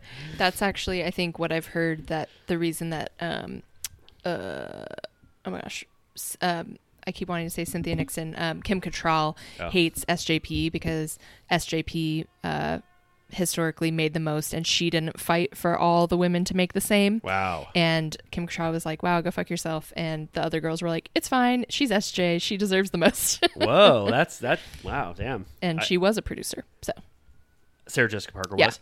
Wow, yeah, uh, that's interesting. So she didn't have solidarity. Like the Right. Friends cast, they all went together to the Yeah. negotiating table. James Gandolfini refused to like film until the actors were paid more. love that. Yeah, very sweet. So, wow, Sarah Jessica Parker didn't do that. Not an ally.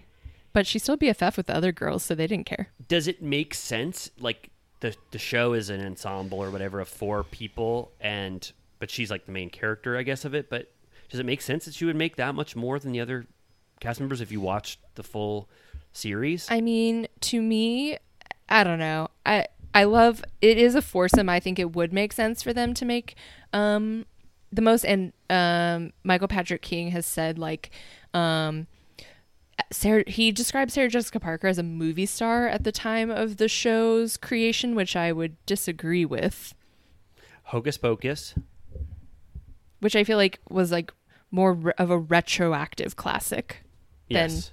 you know. right. Then yeah. and it was like for children, whereas uh, Sex and the City was like very adult. So it, that's how he justifies why she made more. Yeah, Okay. Which I'm like, I guess. So she just started from a place of making more and didn't ever make the uh, stand that they all should be paid the same as me. Yeah. I started making more, and, then- she was a producer before any of. I think over time the other girlies started getting producer credits, but I think she was always a producer. And it sounds like she has more like creative control over Yeah. the overall show. totally, like she's like very involved. Like if you watch that in just like that documentary, she's like making decisions. Yeah, and- she's and- like, I need to wear this hat with a feather. I have to and I will hat." go to the grave. and she goes, "This outfit does not even work at all without the hat." Yeah, And then I what's his name is, that. and, and that one guy was like, "You can't wear a hat. I hate hats." Right? they call him the Hat Killer. that was a good documentary. I want to watch it again. I like all behind the scenes production documentaries. I can watch anything with behind the scenes production. Bring back the DVD, right? What's that? Like the Oh, I thought you meant a show called the DVD where it shows behind the scenes of production.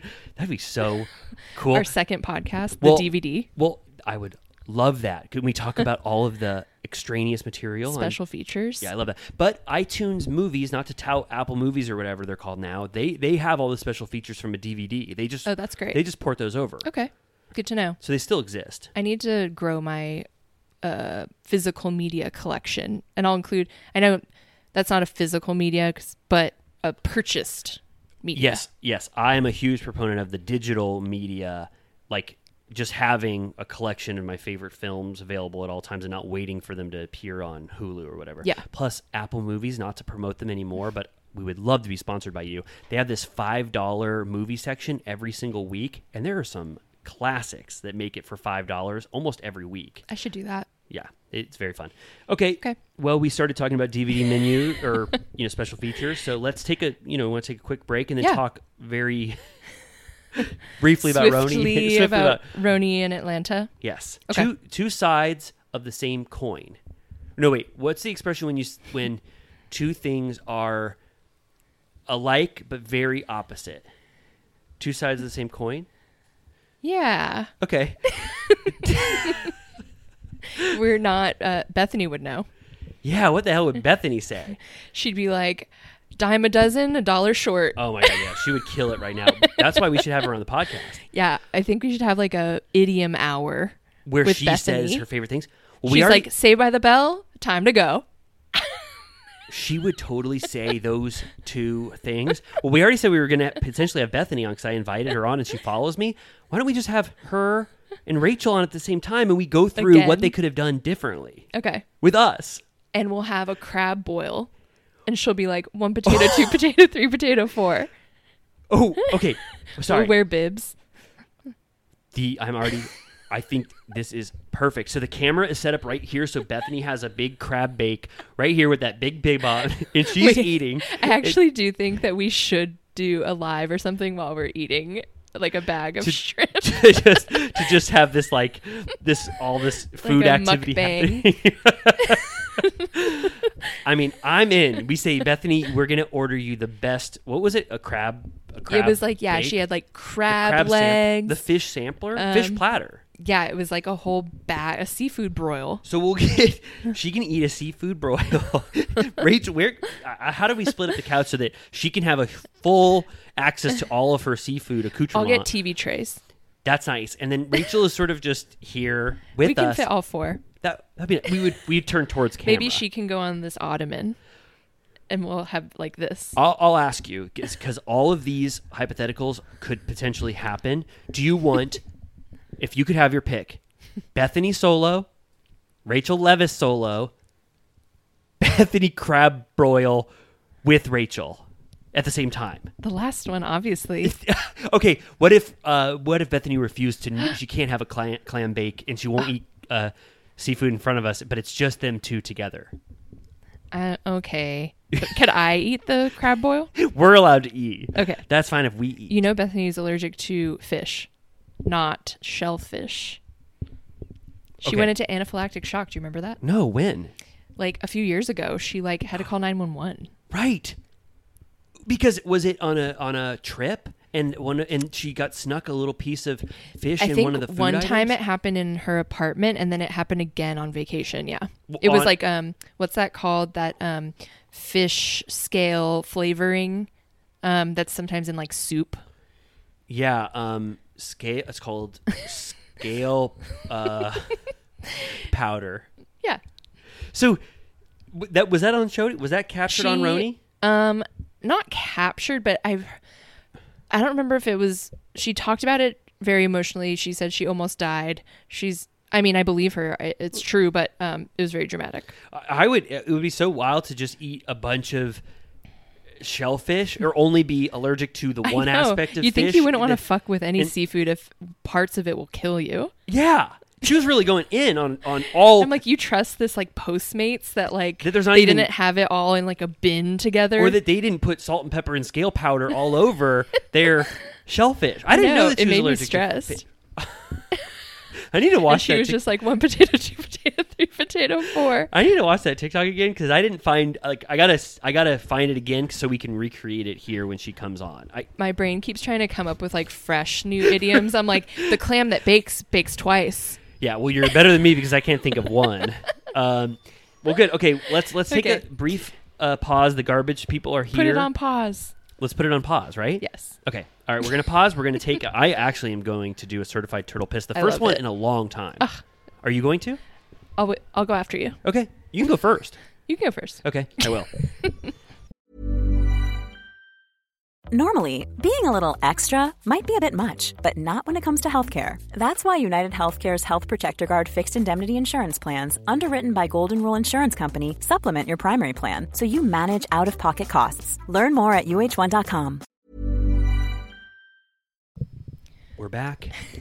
Feeling great.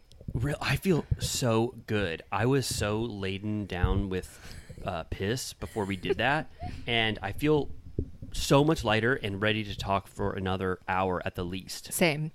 Um, and there was also while you were peeing, your phone was blowing up because there was a development. A huge development. While we're talking about the interview heard around the world, Bethenny's interview with Rachel, Kristen Doute, to her story, posted to her story and said, the clip that I just, she said she's been getting a lot of DMs uh, from everybody because of Rachel's allegations uh, about James Yeah. and his physical abuse rumors, rumors of violence. Yeah. Kristen says the clip that she heard, most of that is factually accurate. The only thing that is not factually accurate, she says, is that she received hush money or that she is being silenced for her participation in the spinoff. And that, to me, that sounds true because if she was being silenced and for and she was a part of this spinoff, she wouldn't be allowed to even say that. Yeah. Do you think that Ariana feels conflicted as it seemed like in the Scandoval world that uh, Ariana and Kristen were actually pretty good friends. And so I assume that Ariana knows what Kristen is talking about and still has to pal around with James. Yeah, it is like the we're entering such a morally gray world now. Like there is no black and white. There is no It's like MC Escher. I don't know where which stairs to take. They're all upside down. for real. James is going up one, Katie is coming down. Like yes, I have no clue. And I if you would have told me when I was watching season 8 of Vanderpump Rules back in the day 3 years ago that there was physical abuse allegations uh, about James and and that uh, people were hi- you know hiding it and still uh, filming with him while knowing that. I would have never said that could be the case. But now who you know who knows? I mean the amount of horror that is has taken place in this friend group now I'm I'm not sure. And and I have to believe Kristen. Yeah. there, there's no making I don't know a- why she would like bother Making- keeping bringing this up, you know. making yeah saying that uh, going on a limb and saying that you witnessed or were or were a victim of physical abuse you would never do that uh, Yeah. if that was not true um, never i mean so I mean, yeah, this is entering dark territory, and it's crazy that I don't know. I'm still thinking about how um, Rachel revealed that Al- Alex Baskin, yeah that's his name, right? yes alex Um, Baskin. revealed that um, the show was about to get canceled. Season Yes. 10 was going to be the last season, which I'm like, what would we have done? Like, so it was just going to be like a flop season, and would've- then it would be over. we we talked about it it would have been such a bad season if Scandoval had not happened i mean it was a it was a pretty bummer of a season Yeah. apart from the the you know Scandoval uh you know seeds that were planted throughout it i mean there were some great moments like the beach and uh Yeah. katie's fury but Do you have high hopes for the next season, or you're No. scared? Okay. No, I, I don't, and I don't even. I like for anybody listening. Like I, I and I, I want Bravo to you know like us and you know give us press passes to BravoCon, but I also want to be as honest as I can and still have my word mean something and not be like these Bravo influencer shills that are saying RHONY's the best thing they've ever seen. I want to still have be truthful. Yeah. And from what I've seen, which I don't even want to see it anymore because I have high hopes that it ultimately ultimately will be good. But the scenes I've seen, it it looks very bad. Like Mm-hmm. they don't know what the hell they're doing. Like they filmed too quickly after Scandoval and. Even they don't know what to do this season to like Right. make it work. I mean, they're like paintballing. They've been at Tom Tom every single day. James has done twenty See You Next Tuesday shows. I know. I'm like, how much can we take? Like, I can no longer attend those in person because No. I get it. I've seen it. And I feel like that's how it's going to be to watch it. Now imagine Ariana having to do that every single day. Go to Oh like I just think it was filmed too quickly and I wish we weren't. It's not. It's not their fault that we're seeing bits and pieces, but it sort of is because like Scheana's posting on her Instagram that they're going paintballing. Do you They're think doing, that they're the producers and Bravo at large are so? Do you think they like and want these little leaks going on throughout to as free promo, or do you think they're so sick of everyone like doing their podcasts, their Amazon lives, their Yeah, this well- and that? Well, remember we were part of that like Bravo broadcasting where it was going to be like for people to get firsthand behind the scenes Instagram posts about Oh, like right. stuff so they could sort of capitalize on the influencer thing, and then that completely died. Like Yeah. you don't do that anymore.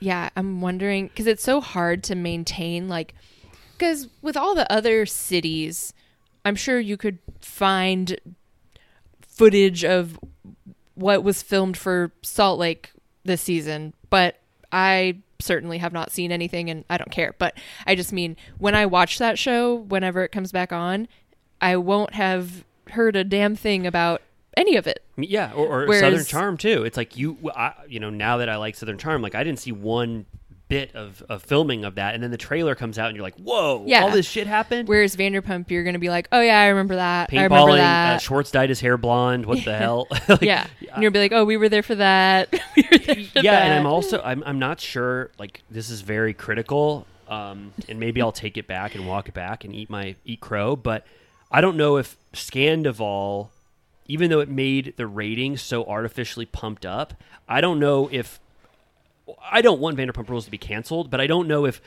them running off this is going to provide enough juice. I, it shouldn't be canceled, but I don't know if they learned the right lessons from Scandoval to justify They're keeping. just like more Scandoval. Yeah, is there going to be any more scandals? Let's bleach Schwartz's hair really quick. Like, I, I don't know if that. I don't want it to be canceled, but I don't think it should have been not canceled just because of Scandoval. I wish that it could have evolved naturally, and I, I don't. I don't know. Maybe they're learning the wrong lessons from Mm-hmm. from Scandoval. Yeah, I'm curious of what it will be, and it's obviously going to be very restaurant heavy again. I know. Uh, Yeah, in my opinion, too restaurant heavy. They're adding a new restaurant, but a sandwich restaurant. Something about her. Yeah. And then they're going to all go to Jax's Studio City to get a beer, and then they're going to have to go to Wolf by Vanderpump every Mm-hmm. uh, every season now. Um, Yeah, I'm like pre I'm exhausted already. do Uh, do they? Do you think the cast? I mean, I know they do, but ten seasons is a long run. I mean, it's in the like, I mean, the upper echelon really of, long. of long running shows, especially Yeah. real and, even Housewives. Isn't they have RHONY like 14 yeah, seasons? yeah, and they just had you know they just fully cut them all loose. Um, I, yeah, how much? How long can it run? Vanderpump Drools. Do people say that? Lisa said that. Oh, right, right. She's With like, what am I going to have? Oh, right. Vanderpump Drools. yeah. Anyway, well, Um, I I think I sent uh, to you on TikTok the them going into SUR. The girl that posted it said um, Schwartz was so nice. He said hi to everybody in line, and he said he would bring us shots, but he never did. Oh, and yeah, I was like, been- that's so real. Except that when he did that to us, we then demanded them at the bar, and Yeah. they were like, okay, yeah. If you ever, if if Schwartz ever goes up to you and offers you a shot because you're at one of the establishments, um, just go to the bartender and say Schwartz said he'll get us free shots, and they will give them to you. it will be the worst tequila you've ever had. Yeah. I could only do half of the shot, but Yeah. it's okay. Yeah, I did my full one, but it was okay. well, what do we? I mean, like, I don't like. What do we? If the James allegation that we just learned is true, and we already know that that other thing got swept under the rug, you Yeah. know, just you know, because people could claim that he was like drunk as hell and he smacked someone's ass, and it's like not Yeah. that wild, but. In another season, I don't think that would have been swept under the rug, you know, which we talked about. But it's like Yeah.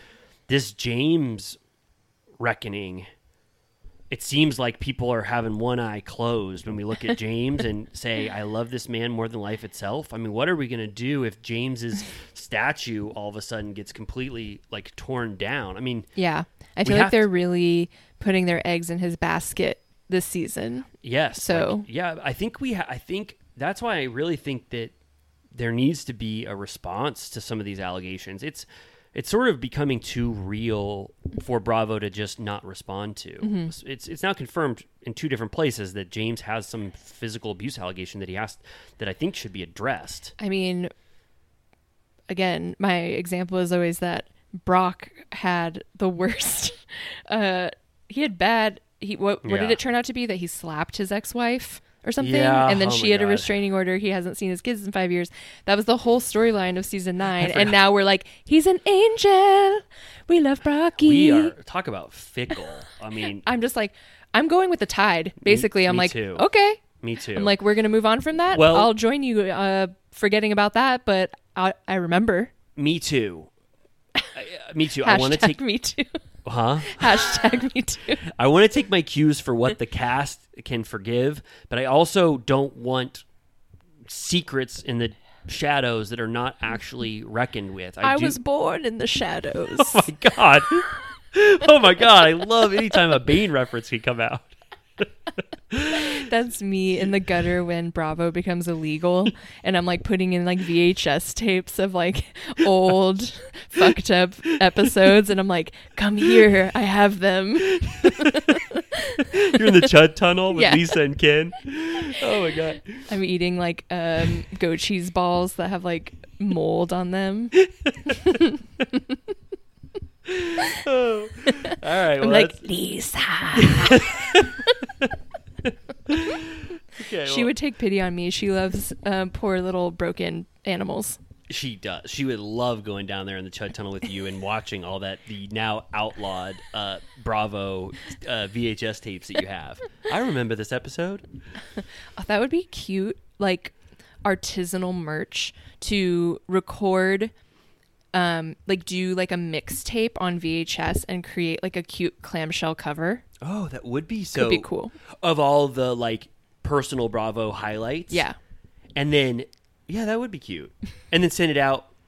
Would it'd it be like limited a dish. and it would actually have footage on it. Yeah, we'd have to figure out that technology. Yeah, is there any companies that do the reverse where you can put digital content onto VHS? Gotta Uh, be. Of course there is. Okay. All right, cool. Well, do you I might know a guy. Whoa. All right. All right, let's do it. I think that would sell Okay. like It'll be take up uh, the next three to six months of my life. okay, well, um, speaking of chuds, I don't know. Yeah, I, speaking tr- I didn't have a good transition, but Speaking of chuds, RHONY, was there anything um, worth our while on last week's episode, or you say no? It was the I'll, I'll say what was worth my while. Um, overall, my opinions have not changed. I thought this episode was one of the worst episodes of RHONY that there's been. oh god, How did you feel about it? um, Well, yeah, I don't want Yeah. to say my my opinion carte blanche without you. I mean, No, I just um I'm trying to make sure I'm remembering what happened not on this most recent episode but the one before. The only thing I'll say about the one before that was exciting to me is that I do want to try Ubah's hot sauce. okay, And I was shocked and amazed to learn it was an Oprah's favorite thing. okay. That's major. Yeah, that's yeah. I remember those details, and um, yeah, I love that. They put it on the shakshuka. Yeah, what what happened uh, last episode?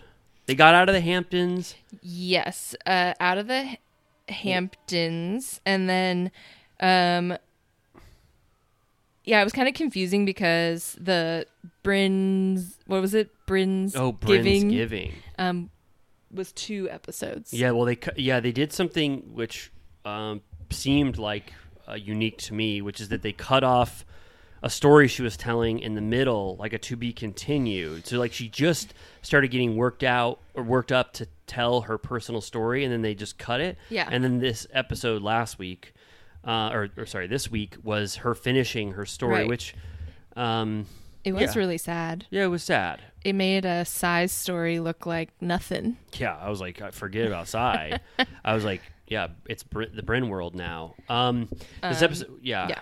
Um. So yeah, she's going through all those like horrific details about abuse. Oh, we had one of our favorite thing happens where the the end of our show plays, and um, but anyway, it thought we were done, but we're not. Not yet. Um, she's telling all these horrible details. Everyone at the table is crying, and then it did that thing where, um, the show decides that the story's over and that she's, um, you know, gotten through it, and so then you just hear Sai say, "You overcame, baby," and then it plays that like happy guitar of Yes. like she overcame. yes, and then they just it, the, the mood completely shifts, and they get into the uh, conflict, right? That they want to have for the episode. They bring out all of the hits: toilet paper talk, Yes. Hamptons again, Cackling hags. cackling hags, which I thought Erin brought that up in a very, very uh, unorganic way. She goes, "At least we're not being called cackling hags anymore." yeah. Uh, let's talk about that, and then they have to talk about this cackling hags comment, which you know um, didn't deserve a lot of scrutiny. I thought. Yeah. Um I will say the one thing that came about in this episode is just that um Erin saying that she can't get a read on Jessel, which I agree. I'm always like, what are you thinking? I what are you feeling?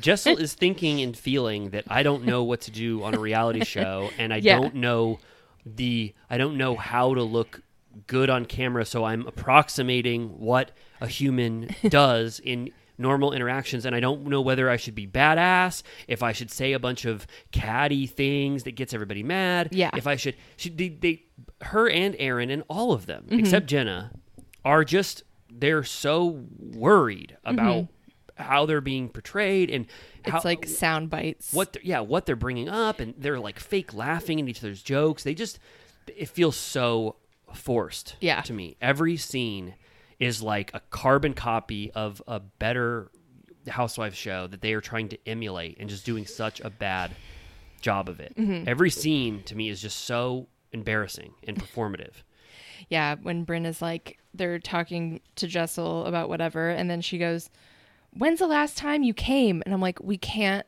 please visit this again." yeah it was like She's the- like, "I already told you." Yes, it was like the greatest hits of the three episodes we've already seen, where they want to bring up every single thing that we've already talked about. Like, Yeah. that came out of nowhere. So Yeah. asking her when she last came, Yeah. like, No.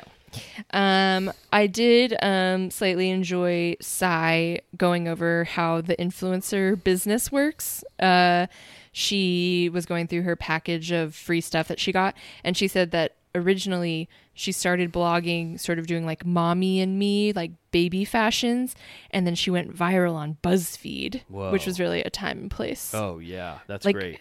What's on BuzzFeed.com these days? I don't Have you been on there? Is it just like an ad farm? Like I read this full book about like the rise and fall of BuzzFeed, but I don't remember one fact from it. They but really yeah, it's like fucked worth up, huh? It's like worth like one dollar, you know, like the stock and like They it, fucked up. They were on top of the world. yeah. Um, I for, I forget what happened. It just I don't know. No one goes there for any original they- content. The news Oh, shuttered, Yeah, the news division shuttered, and then um, they tried to do the like motion pictures. There's that office uh, yeah, near where um, Laura Lee sat on the curb. yeah. Um, I, I don't know if that's still there, it's but um, Chelsea Peretti's brother. yeah, Jonah. Yeah, he ran that thing into the goddamn ground. Wow, it was like so dominant for so long. Yeah, I remember. It had a good like five year run. Wow, I can't believe I could read a full book and it's that's fully about the rise and fall of BuzzFeed, and I can't remember one fact. I can from it. relate. I that's how I am. So, um, but maybe I'll read the wiki. Um, but she listed out that her business is legitimate. She has an accountant, an attorney, an editor, a brand manager, people who pull looks for her, people on payroll. She offers health insurance. And I was like, that sounds like a business to me. Yeah, that sounded like a business, all right. I um Do you think that her employees that were sitting there telling her how to do her Instagram reels make more than Bethenny's interns? yes. Okay. Uh, no. Sounds like she offers health insurance at least. Okay. Yeah. Then Why does Bethenny have interns? I don't. Well, for this new enterprise, like she's filming her content now. She's creating podcasts. I'd rather she's- work for Sonja. Yeah, of course. But Sonja won't pay at all. College It'd be credit. more fun. Yes, but it's only college credit, I think. Watch out! Don't fall into her little pond in the back. It's dangerous. She- I forget that. Yeah. Who did someone fall in the pond? There's like rumors that multiple animals have died in that pond. No. Yeah. Oh, that's so sad. I know. Oh. Sorry. Oh, oh if you if you if you spent if you shine a light too much on Sonja's home life, you'll see. Don't think, shine a light in that pond. Yeah, I think you would see some horrors there at at in that house and that pond. Oh yeah, Man. apologies. I didn't watch Sunday's Crappy Lake because I decided to prioritize um, the Bethenny podcast. Okay. So Yeah, it, it, there's nothing to remark upon. Uh, Okay. Crappy Lake, except that it's good and fun and breezy and light. Um, the, uh, do, are we at, now? Jessel and Erin get coffee, in Tribeca, In Tribeca. Um, they tried to make a a huge meal out of Jessel, saying that Tribeca is an up and coming neighborhood. Yeah. I felt that was more just like something stupid that someone says when they're uncomfortable, right when they sit down, and then Yeah. you just she, but she wouldn't just say, "Oh, I'm totally wrong. What I don't know what the hell I'm talking about." Yeah. And then, but then Erin drags into the ground by telling every single person she said it, talking about it in the confessional, and I just I don't. People really want to point to that as like being such a, I don't know, a great moment of how Yeah. oblivious Jessel is. I just thought it was just like ah, she's just uncomfortable on camera and said something stupid. yeah, You know, yeah, she seems very nervous. yeah, she's nervous. They were very Yeah. nervous. And she this, even said on I watched a little bit of Jessel on Watch Happens Live, and she literally said, "Erin makes me nervous," yeah, which I get. She's kind of scary. She is, yeah, and and I don't know if you have the particulars of this this coffee shop scene. I just felt like neither one of them wanted to look like be wrong. Yeah. Um. So they like they had this really weird ending where they were just like, we agree that we hate each other or that we don't Right. know each other and don't like each other, which n- doesn't normally happen. It, normally people No. can at least come to some resolution at it the end. it felt like um neither of them actually had anything to be upset about and like Erin was like I didn't know that you were working again and then she was like I thought um she like she's like I support women and I was like you know that that's not what we're talking about Right. like it felt like she was just like it Yeah. felt like they were offending each other back and forth in ways that didn't make sense Yes, and, and it didn't. It just felt like they didn't know how to end a scene properly. Like it, it right just felt like they she like, was like well we agree I don't have time for fake friends I was like huh That's what. Yeah, is that's what you guys were talking about? I also don't cancel me because I think, if I'm correct, Jessel is like born and raised in London, right? To our knowledge, Yes, that's what she said. Yeah, that's what she said. she said um, she was trying to pull a sympathy card about how hard she works, and she goes, "I'm an immigrant in this country," and I'm like, "From London."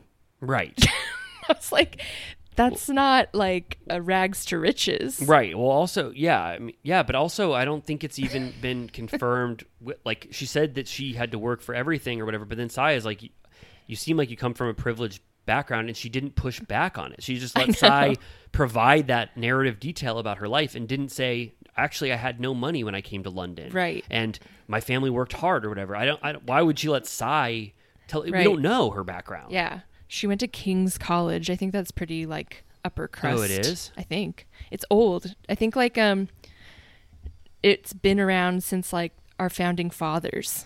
They make reference to it in Hamilton the musical. They do. Yeah. They talk about King's I College. think Alexander Hamilton's son went there. Okay, so it's so and she went there. Yes. Whoa. All right.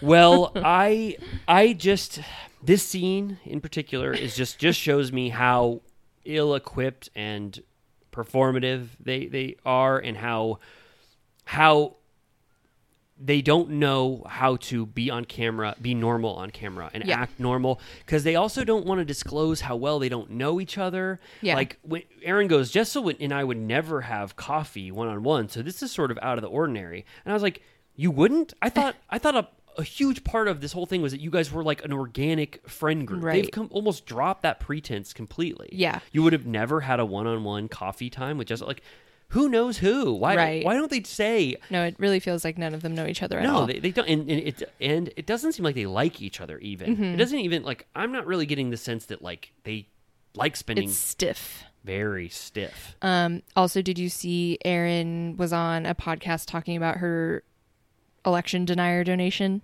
Yeah, I saw. She said, um, "What did she say?" She said, "I've had a change of heart."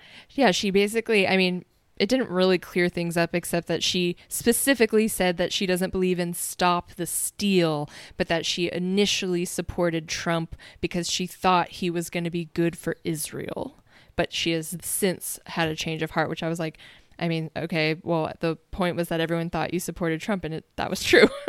Right. well, the change of heart came when the Bravo contract you Yeah. know, came in and she signed it immediately. so that was interesting, which I'm like, it's kind of annoying almost, like, because I'm like, you don't get to have it both ways. You're either Ramona ass, like Vicki ass, Where like, it's like, don't ever mention politics around them and don't ever bring up politics. You just yeah, like don't ask. because you just tell. know, and Yes. it's like they embrace that identity wholeheartedly. I find it even more sinister that she identifies as like a liberal in New York City and like low key was like into Trump. Like I was like, that's like creepy to me because I'm Right. like, I don't understand what your vibe is. Right. That's Yeah. like more sinister to me, Yeah, I don't. Uh, I um.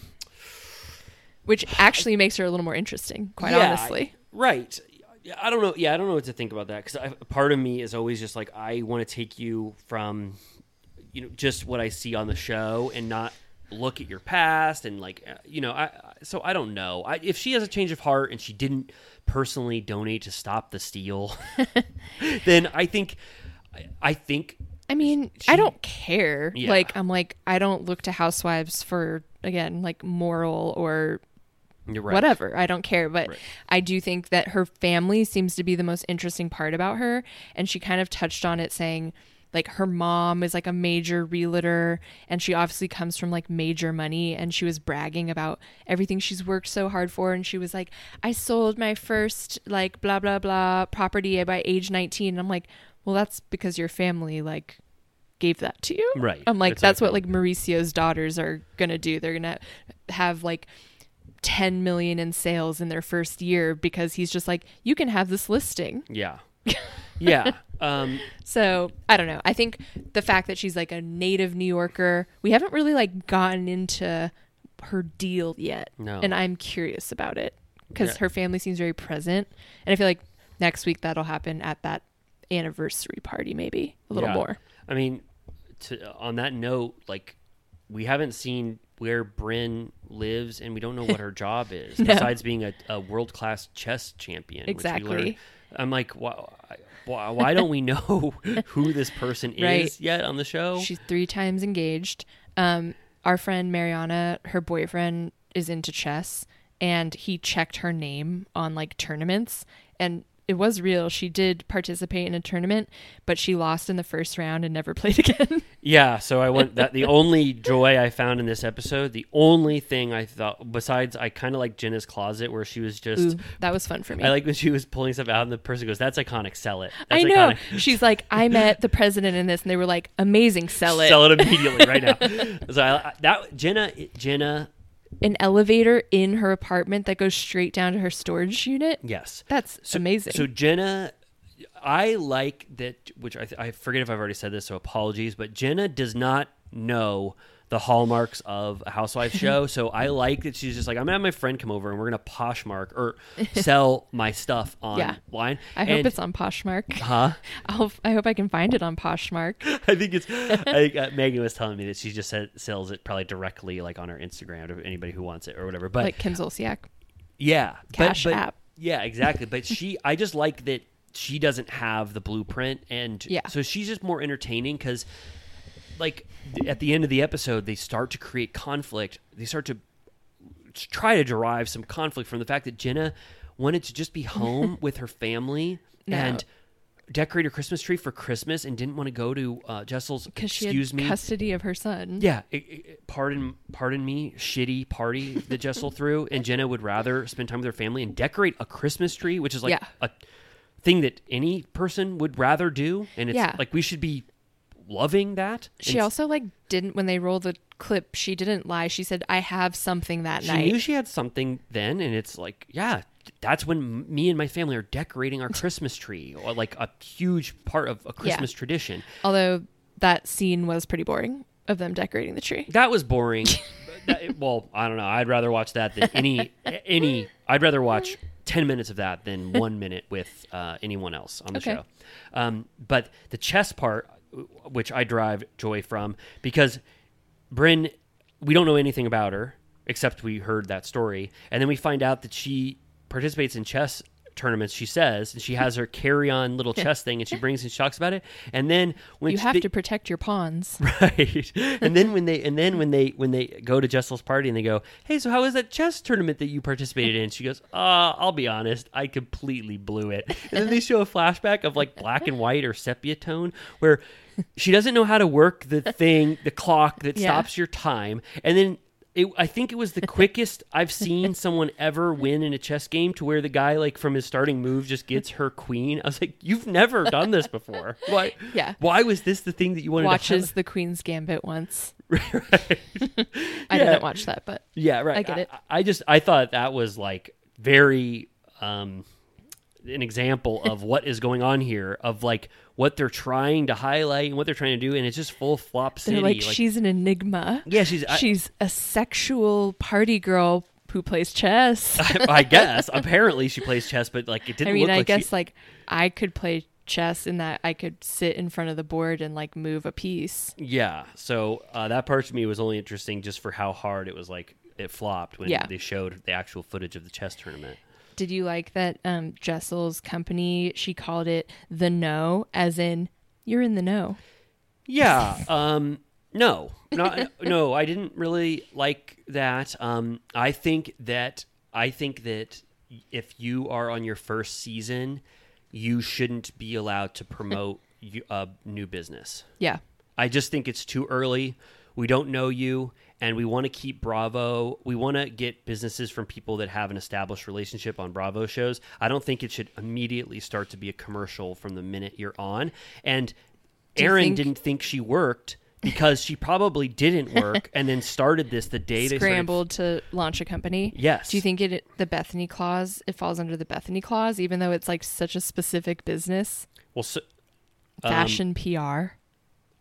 Uh, I I would Like think. do you it- think there's parameters? Like if it's like a product well, or you know what I mean? I don't know because the counter is like what you said about the Tim Gunn thing, where it's like you don't, you don't, you can't ha- have ten percent of a business that I'm going to do if if I get fired after one season, Right. but this progresses forever. I don't know. Yeah, there must be some type of like what it is, what what what constitutes. yeah maybe there's a lot of take like redlining that goes back and forth about um like which businesses um count or for how long or if it's only during the window in which you're on the show yeah. etc But i'm, still, interested I just, in that I just think it's a, probably a good blanket rule that just on a first season, we should not have to watch you launch a business that we know you're only launching because you're on the show. And Yeah. this this was exactly that. And then they all go to Jessel's house. I mean, I they all go to Jessel's house, and then they're all like, mean- "Where's Jenna?" right and then yeah brynn was trying to do pull the whole th- storyline again of that if i did that i'd be crucified and i'm like since when again we're like what is this the fifth episode uh yes. and y- i haven't seen you be crucified this whole time Yes, you keep talking about this double standard that never happened. like and, no one's ever mad at her and, that, and that's another problem. Everyone Why- seems to like her the most, actually. Yes, and why are we only talking about the four things that you guys have dramatic moments about that none of them are interesting at all? Yeah, I'm like, if anyone's going to be crucified for anything, it's probably Jessel because everyone's just like, shut up. Yeah, they, they, Jessel's the only one that is like actually doing things that is provoking a response, but it's only because she's so awkward on camera. So I'm not fully down with it. Yeah. At least Jessel's like I don't know, doing something. Yeah. that is like prov- yeah, provoking a response. But then then yeah, Brynn Brynn tries to get well. They all they all start to like. They're like, where's conflict? Where's conflict? Yeah. Can there be any conflict here? Yes. Let's make fun of or talk shit about Jenna having a, a, a Christmas tradition at her house and not being at this shitty launch party for Jessel's new business, Yeah. which I think is just so lame of them. Yeah. There were some heavy hitters there in the fashion biz, which I was like surprised that they would want to go to that. Yeah, who were some of those people? Uh, there was that guy who's like the editor or like creator of Paper Magazine. He, did and you then, see his blazer? It was a bunch of L.A. streets. Oh, yeah. It said like Slauson, Martin Luther King, a bunch of other ones. Yeah, I was- he's like cool. And then there was that woman that um Brynn clearly didn't know her name but recognized her, which I also didn't, She didn't know her name? Well, they kept being like she like gasped and everyone was like, Who is it? And she was like, She's Major. Whoa! Wow, I didn't even notice that. her name is Lynn Yaeger, Oh, apparently. Um she's like an editor at Vogue and she's just one of those people that you see that you're like, Whoa, like Yeah. that's like someone who's in the mix and whatever. So I was just surprised. I'm like, I, I mean, I guess that really did kind of justify Jessel's background. Well, here's what I, I don't think that. I think I think she said you're going to be on an episode of RHONY and Jenna Lyons is going to be here. And Yeah. then when Jenna Lyons wasn't there last minute, they're like, "What the hell are we doing or here?" whoever the designer, her friend, the designer was, has a lot of connections, and they were there to support the designer specifically. Yeah, but then she was also like, "This business launch is also a charity." Right. I was like, It was "What?" kind of confusing. I was like, "This is both things." Right. Yeah. I- it's and it was just at her apartment, and her kids like ran out in their onesies, and I was like, "Get them out of here! Get those rugrats out of here!" yeah. I mean, Um, yeah, And then Erin went ape shit about how bad the wine was. yeah. I was just like, okay, a, Um, another instance of criticizing the food and drink. Like, Then Erin invites them all to her anniversary party, and Sai goes, "Is there gonna be food?" Which I'm like, "Bitch, she fed you that uh, Japanese like omakase meal at her house. Like, is it just me, or did uh, nothing about the weekend at Erin's house seem poorly managed?" No, it's not Am I just you. No, they just they are so desperate to have something to talk about that they're they are just pulling on the you know lamest strings to harp on. Like when Brynn calls Jenna lies, Jenna yeah, I thought that was awful. I was I like, was like, lies about what? I was like, Brynn, I sort of think you're unique as a cast member. Can you stop flopping in front of me and, and doing this kind of stuff? I don't know. I mean, Um, it's it's for me just personally, it is like it's a slog to watch. I would say so. A lot of people that I follow online that I don't think are necessarily in the pocket of Big Bravo like like it, but I know that as we've discussed, the ratings beg to differ. Wait, are you saying that people you follow that are not paid, Like for instance, say like they like it? Ira Madison, who I listen to Keep It, that's a podcast I listen to. He is um, friendly with Bravo in that he's like been on Watch What Happens Live and stuff like that. But he's, in my experience of listening, not afraid to talk shit when it's due. And he seems to like actively enjoy it. He calls the ladies, he posted a video of them and he was like, their mother. Uh huh. So- Well, yeah. I think certain communities are liking it. Okay. All right. Well, I can only speak as myself. And um yeah, and, and a huge part of this just could be that, you know, I am so burned by it, you know, old RHONY being canceled for this. But so far I've have any like because sometimes I think first seasons are hard unless they're stacked perfectly to succeed. Like there's so much background that needs to happen. Do you think, in your opinion, if they do continue the way things are, do you think they're going to do a shakeup or try and work with what they established and do a season two?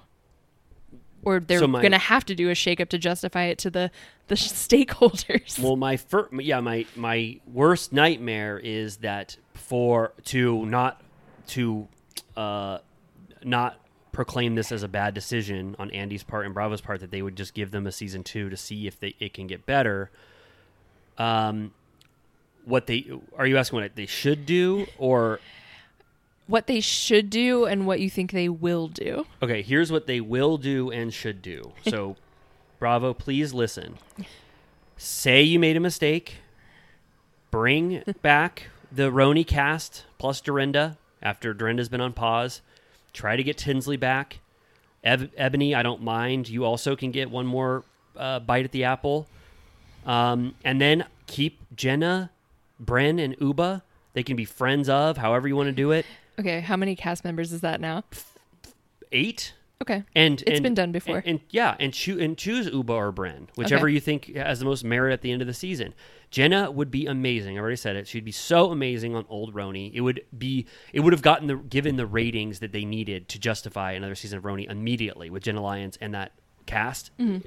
And then Brynn, if she shows more merit, if she stops flopping and, and grasping at straws for drama, maybe Brynn, maybe Ubah, you know, and just pick the best from this cast and put them with the four or five RHONY legacy cast members that want to come back, and that thing is to the moon. Mm-hmm. You got the best RHONY season in history. That's what I think. Okay. And this is a good. Tri- ultimately, this would have been a good trial period to know who had what it takes to survive in this environment. But just say, sorry, we gave you sort of a bad environment to try out. We're going to put you with the big dogs now, Mm-hmm. and and.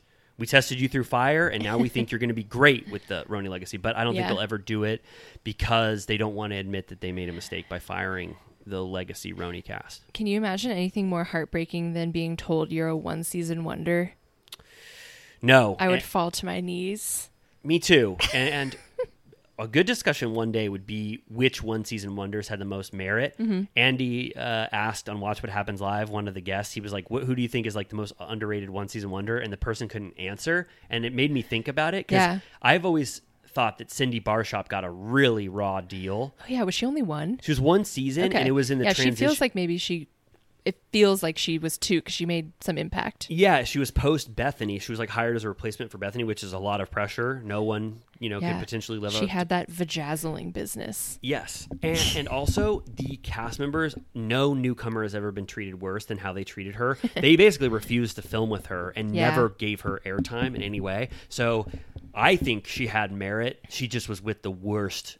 You know, the the cast that was the least receptive to a newcomer. Yeah, because she was pretty tough Yeah, herself. yeah, she was interesting. She they was, treated her the way they treated Barbara. totally. Oh my god, they they that's that's probably the hardest. Ramona was like, I don't know, uh, Barbara just looks like a man. Yeah, awful. And then uh, Jules was one season. They had a lot Yeah. of one seasons that they they're they're uh, impenetrable as a cast. A Jew and an Asian walked into a bar, and they made me. That was her tagline. Why didn't we say that that was one of the best ten? I think we gave it honorable, or we at least discussed it. yeah. Um. They so the the best casting decision was when there was half the cast was fired, and then they brought on you know Heather, Carol, and Aviva because then they had confidants and they had Uh-huh. power there, and they had to reckon with them. Yeah. So I don't know what we're gonna do. Well, I don't. But it sounds like I don't. I don't. want- I feel like I am alone as the a full RHONY hater. You don't seem to dislike it as much as I do. I mean, I'm just like not. I'm watching it through a separate lens. Like I'm not comparing it to the old. I'm watching it as like a different show. And is it good as a different show? It's like fine. Like it's like whatever. Like I'm entertained, but it's not like legendary. I, I just I um look at. I look at all Bravo shows with such a mind on the behind the scenes and the production, and I always think about the cameras involved, and I always think about that they're on a show. Is this worth their time? Uh, well, I, I just think I always see the the a little bit of the facade, and I just see how you know inauthentic this cast is together, Yeah. and, and and how which part of it could be nerves to be on camera, Right. but I just this thing was so ham fistedly put well, together. that's how I felt about Dubai and honestly early Salt Lake. yeah, And no. people like ate it the fuck up. And I was Yeah. like, I don't know. I know, and and, and so I think Salt Lake got a little better. I know you're watching it from the beginning now. I do think it like ruminated. It sort of like had that thing of like it soaked up its own juices and made a little more sense. But at the beginning, it was like Jen Shah like walking in in like a fur coat and like a boa and being like, "I'm amazing," like, and I'm like, no one's like that. Just fucking, you have to earn that place. Like, yeah. stop. Yeah, totally. I mean, yeah. So, I, I guess I, I just want to be honest, and this is how I'm feeling, and I know it could. I'll keep watching it, and I'll keep supporting it, and I, you know, I, I, but I just want to be honest about my thoughts. That it's like I'm watching paint dry when I watch Yeah. it, and I'm not having fun. Do you think by the end of the season it's going to be like a hundred thousand viewers? Well, it it stayed consistent with four hundred thousand. Okay. if But I doesn't it drop from like Atlanta's 800 or something like that? Well, is Atlanta getting eight hundred thousand? I think I read something like that where Yeah. it like basically drops in half after Atlanta's over. Oh yeah. Yeah. Oh oh yeah, it does. Um, it does. So it's it's stayed consistent. It's dropped from seven hundred fifty thousand to then five hundred thousand, and then it's just stayed sort of consistent at forty five or four hundred fifty thousand. And then I don't think it can get much lower without them having to like, you know, pull it from broadcast. I was saying, I think I said this off mic. Um, while I was in New York, I put on um, the first couple episodes of the new Miami iteration Um, and I gotta say, I was pretty entertained. Okay, I I want to get into it. Yeah. because I need some uh, fun in my life. Yeah, it felt good because, I mean, I watched it back in the day, and so it has a handful of the original characters. So I felt comforted in that I recognized like three of them or whatever, four of them. Um, so it felt like an easier jump in. Like I could watch it more casually because I was like, I've been here before, and then it had new people too. Um, and um, it's certainly everyone is very extra. It's like over the top, Mm-hmm. but they're like big personalities, so there's like at least something there. yeah. You know? Okay. I Yeah, I mean, if they're yeah, if they're entertaining people just like on their own, that's what makes a good show. And if there's five of them, that's the best show in the world. You know, like it is all so dependent on the cast, Yeah. completely, and not really the things they do. It's just like you could watch Nene do anything on Atlanta. Yeah. She could sit at a dinner and be completely silent, and then her confessionals would be so good, and you'd be looking at her face, being like, "Why isn't Nene saying anything?" You just want her to say something. she could be more entertaining than someone who's being the most outspoken because Nene is just so inherently entertaining. Totally. And um, th- cast members like that are really rare. I mean, it's like Dorinda was a diamond in the rough. Yeah. Dorinda's the most organic casting they ever did on RHONY. It was like she was there the entire time. I mean, me watching The Housewives now, I just hear, "Why are you doing here without Dorinda?" yeah, that's so great. So yeah, I don't know. Maybe maybe next week we'll have a little more juice because there's at least like an event. Seems Yeah. like maybe there'll be a little bit of drama. Um, although they're already trying to make it a thing that like Brynn is flirting with Erin's husband, which is clearly a joke. So who cares? Uh-huh. Um, but we'll see. Yeah, we'll see. I mean, let's let's see. I I am still, you know, optimistic. It could get better, but so far it's been uh, rough, you know, for me personally. Yeah. Okay, you want to switch to Atlanta? Yes. Okay. Um, Wreck It Ralph. Fun title. I was very excited by that title because to me the most intriguing aspect of this season is the disillusion of Drew and Ralph's Yeah. relationship. He's like getting worse, perhaps.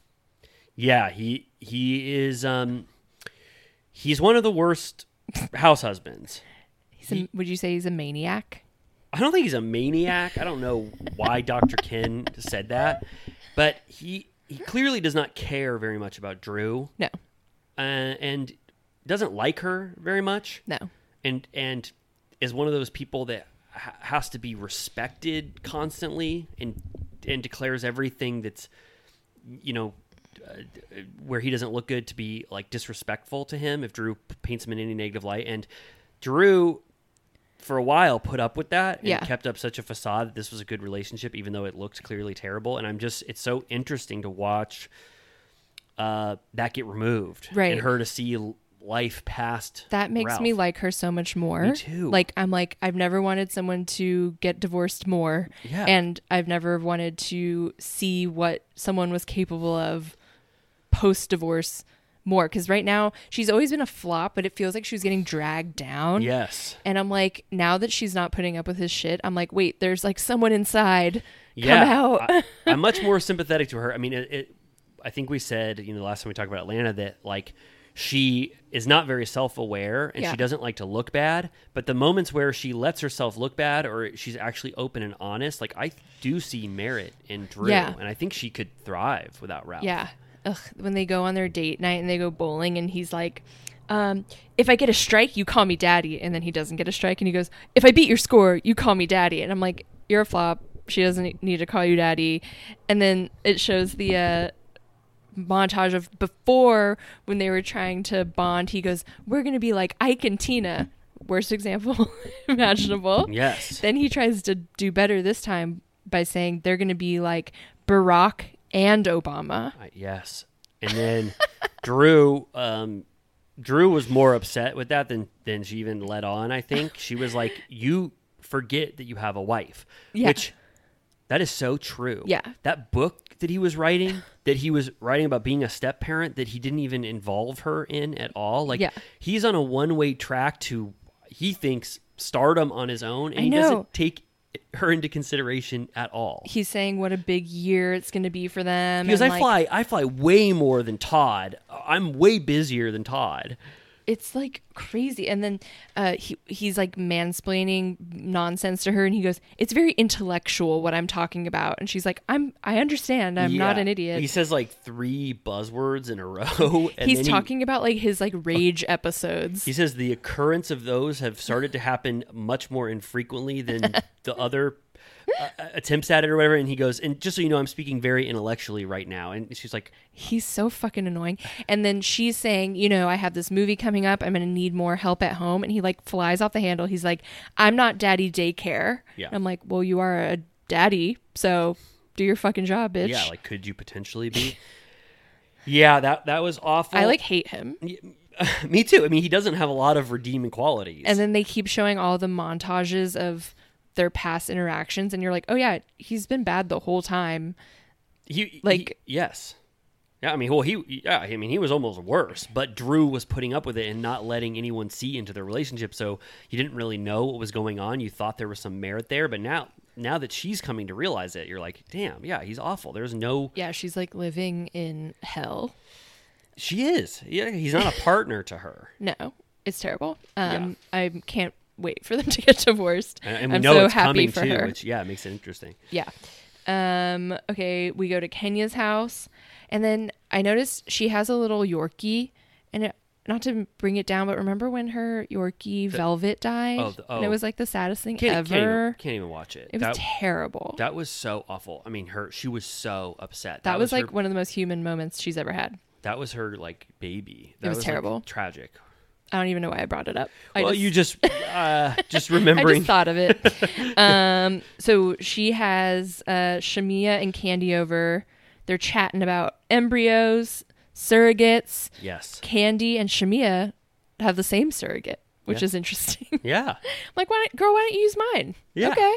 Yeah, I like that. I also like that the another through line apart from Drew and Ralph is uh Sanya's uh multiple pregnancy reveals. Yes.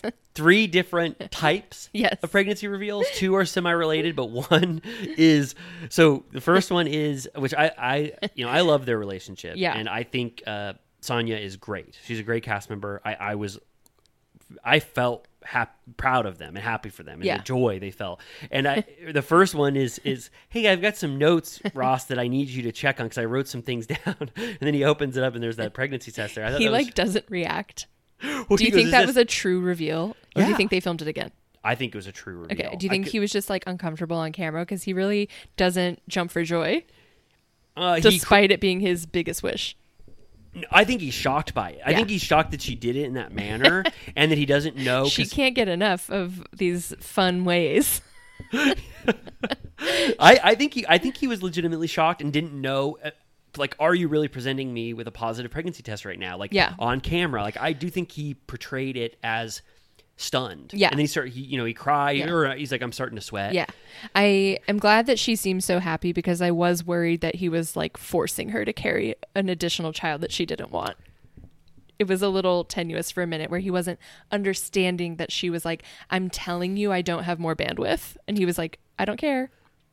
But it Oh. seemed like they got past it. yeah I think so yeah I think so um but anyway I liked I mean we can just bring them up I liked and then they put on sweaters one says Weird. weird and one says pregnant and then They they're them wearing in the them- wrong order. yeah, and then the sister reads them immediately and is thrilled and then the mom for literally what felt like seven minutes after everyone started celebrating still didn't know what everyone was celebrating and so they got back in formation this time in the right order Right, and and then- then, she looked at it read it for like 10 seconds and then yes Saw. it. yeah I thought that was which fun. felt very real like that's totally what would happen in my family like everyone would be like huh what We're supposed to be looking at your sweaters right now.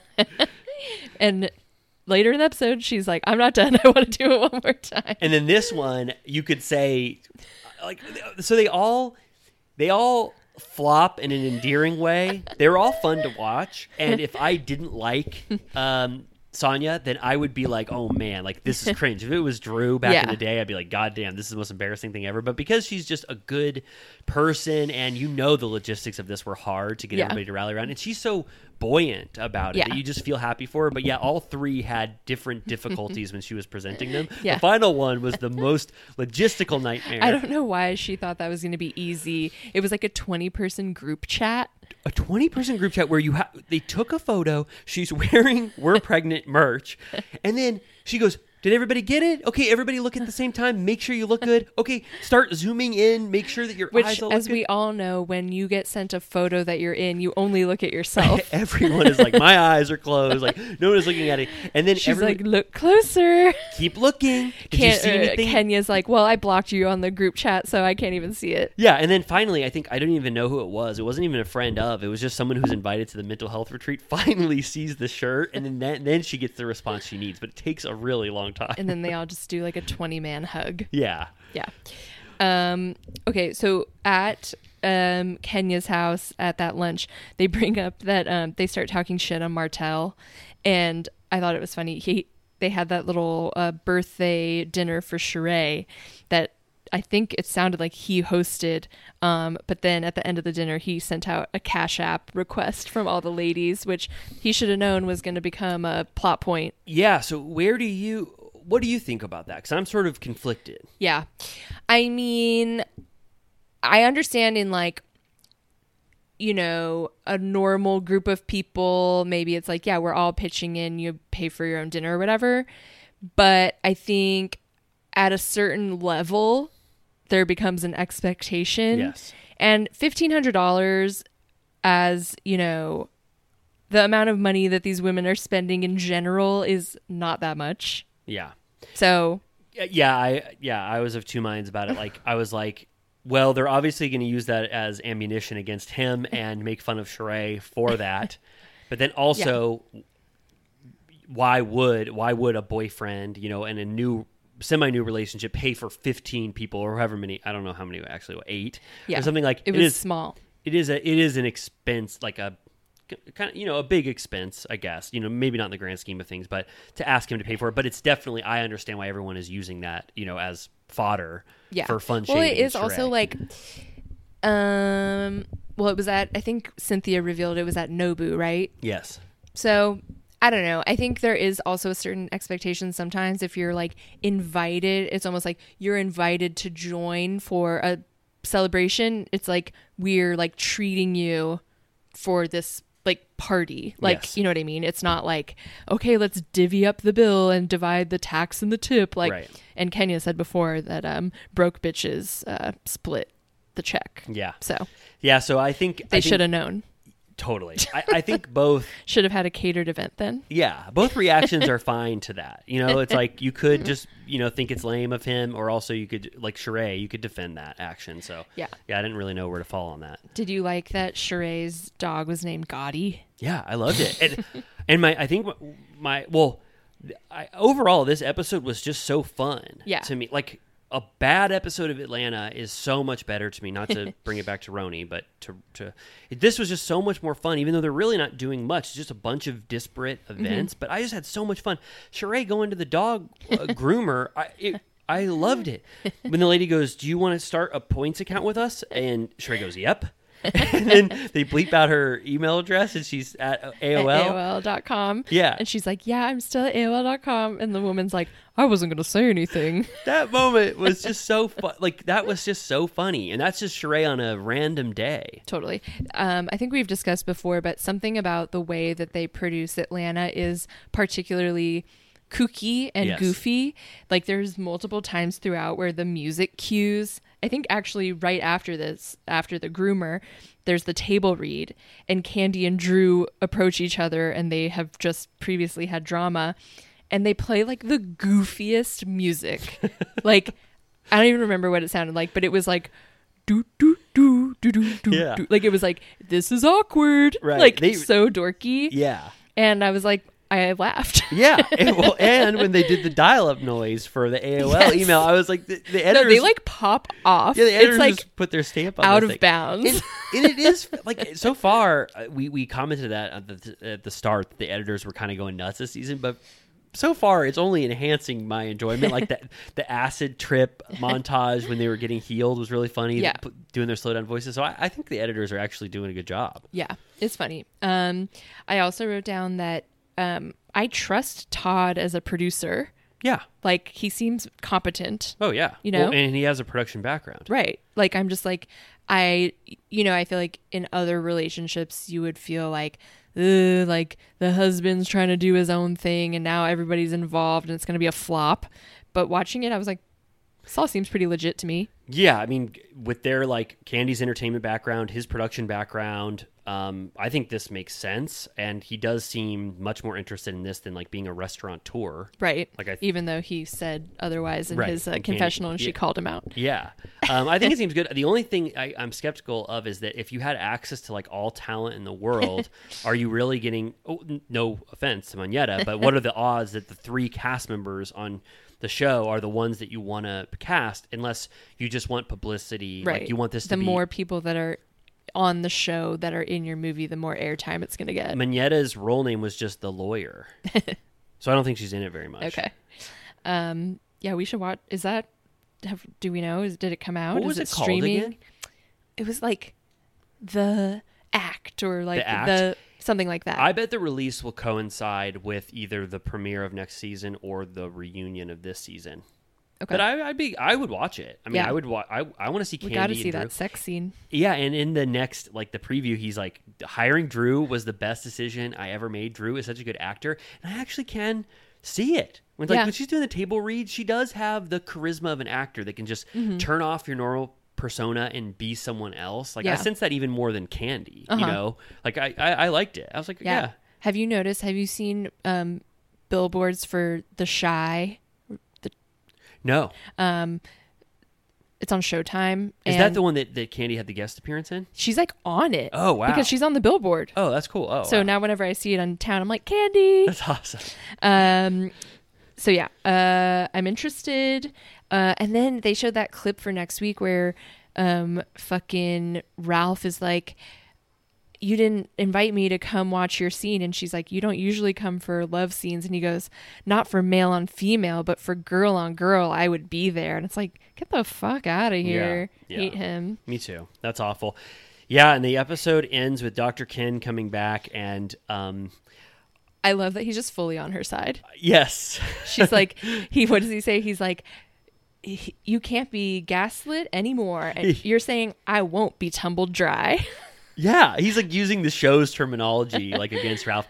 Um Drew, which uh, Drew, uh, the best case against Ralph and this relationship is that he is she's there's obviously strife in their marriage and he just has completely quit on the couple's counseling process Yeah. completely and she's It's having like- to do this Not justifiable. Yeah, if you ever wanted to even try to make this work, you would have at least done that. Which Well, he's like, couples therapy is like, you say this and I say that, and uh, that's gonna get us divorced. yeah, so it's like you so you don't address those issues. And yeah, so it's like if we talk about the reality of our situation, we'll get divorced. Then you should get divorced. Yeah, I mean they do have trouble communicating, and Yeah. I think Drew has trouble articulating uh, like how she feels or how he makes her feel. But Ralph, Mm-hmm. But he also has a- just like doesn't listen to what she's saying, and everything he says is like, where did that come from? He makes no sense. yeah, he, he's he's and he still was gaslighting her in this episode. He Yeah. was like still trying to enforce his worldview on her and make her see things differently. And I'm He's I'm, awful. What is her tagline? It's like, I'm out of the gaslight and time for the limelight or something like that. I'm out of the gaslight and into the limelight. Is that it? I think you're if it's right. not it, then it's really good. yeah, that, yeah, that one was awesome. it's something about gaslighting. Yeah, so do we want to wrap up Atlanta? I mean, I feel like we, Um, yeah, I mean that there was the main other thing was just the mental health event, which I thought was pretty um, weird, yeah, I mean, I did. considering we already did a wellness trip Yeah. like one episode ago. I feel like these two events were were like were created by two different producers, like to handle, and that they didn't like, realize that they would ultimately be the same thing. Like that that that Drew's sister's wellness storyline would conflict with the like who paid for this? Sure. like it was clearly like many tens of thousands of dollars. They rented that entire mansion. It was catered. Yeah. there was like a meditation a workout which we should do a video where we do drop it with drew because it was hilarious. It was really They were just like- and also I felt like Drew had completely dropped the ball on Drop It with Drew and wasn't going to even bring it up this season because when she gets asked about it, she was just like, "It's doing good, but let's not talk about it anymore." well, and then and then marlo looks up the url and it's a full 404 and she's like she dropped it she goes, "It looks like the internet dropped Drop It with Drew again," which is oh amazing. Oh my god they This- really have issues with their uh website I know. At le- even if you create a business, at least pay the hosting fee to keep it going, even if you're not actively yeah do a five year buy-in Yeah, do not let it get that 404 error so that Marlo's in a confessional and she looks it up and she has that on camera, seeing that it's doesn't exist. Um, also, I just wanted to bring up in that meditation or whatever, Kandi clearly is crying. Um, Yeah. but she like is holding it in so tight that she's just like it's almost like she's doing the like what is this salty just discharge she's like i need a tissue like she's like confused And Yeah. i feel like generally Kandi at least recently and in general has a sadness about her Yes, that makes me bummed she re- she does She really does. heaviness she really does. And Kandi has offered a lot to the show, without a doubt. yeah But she does keep a distance, Mm-hmm. a personal distance Yeah. about you know her mental health, what she's going through. She has the the attributes that she wants to project. One of them is that she's the ultimate striver.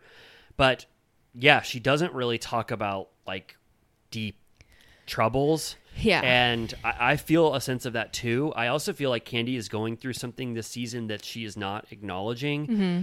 Like, sh- they put her through the ringer at the first few episodes Mm-hmm. of this, like accusing, you know, someone get, of getting shot at a restaurant, her Yeah. not calling Marlo to console her about it. Like, that was pretty bad.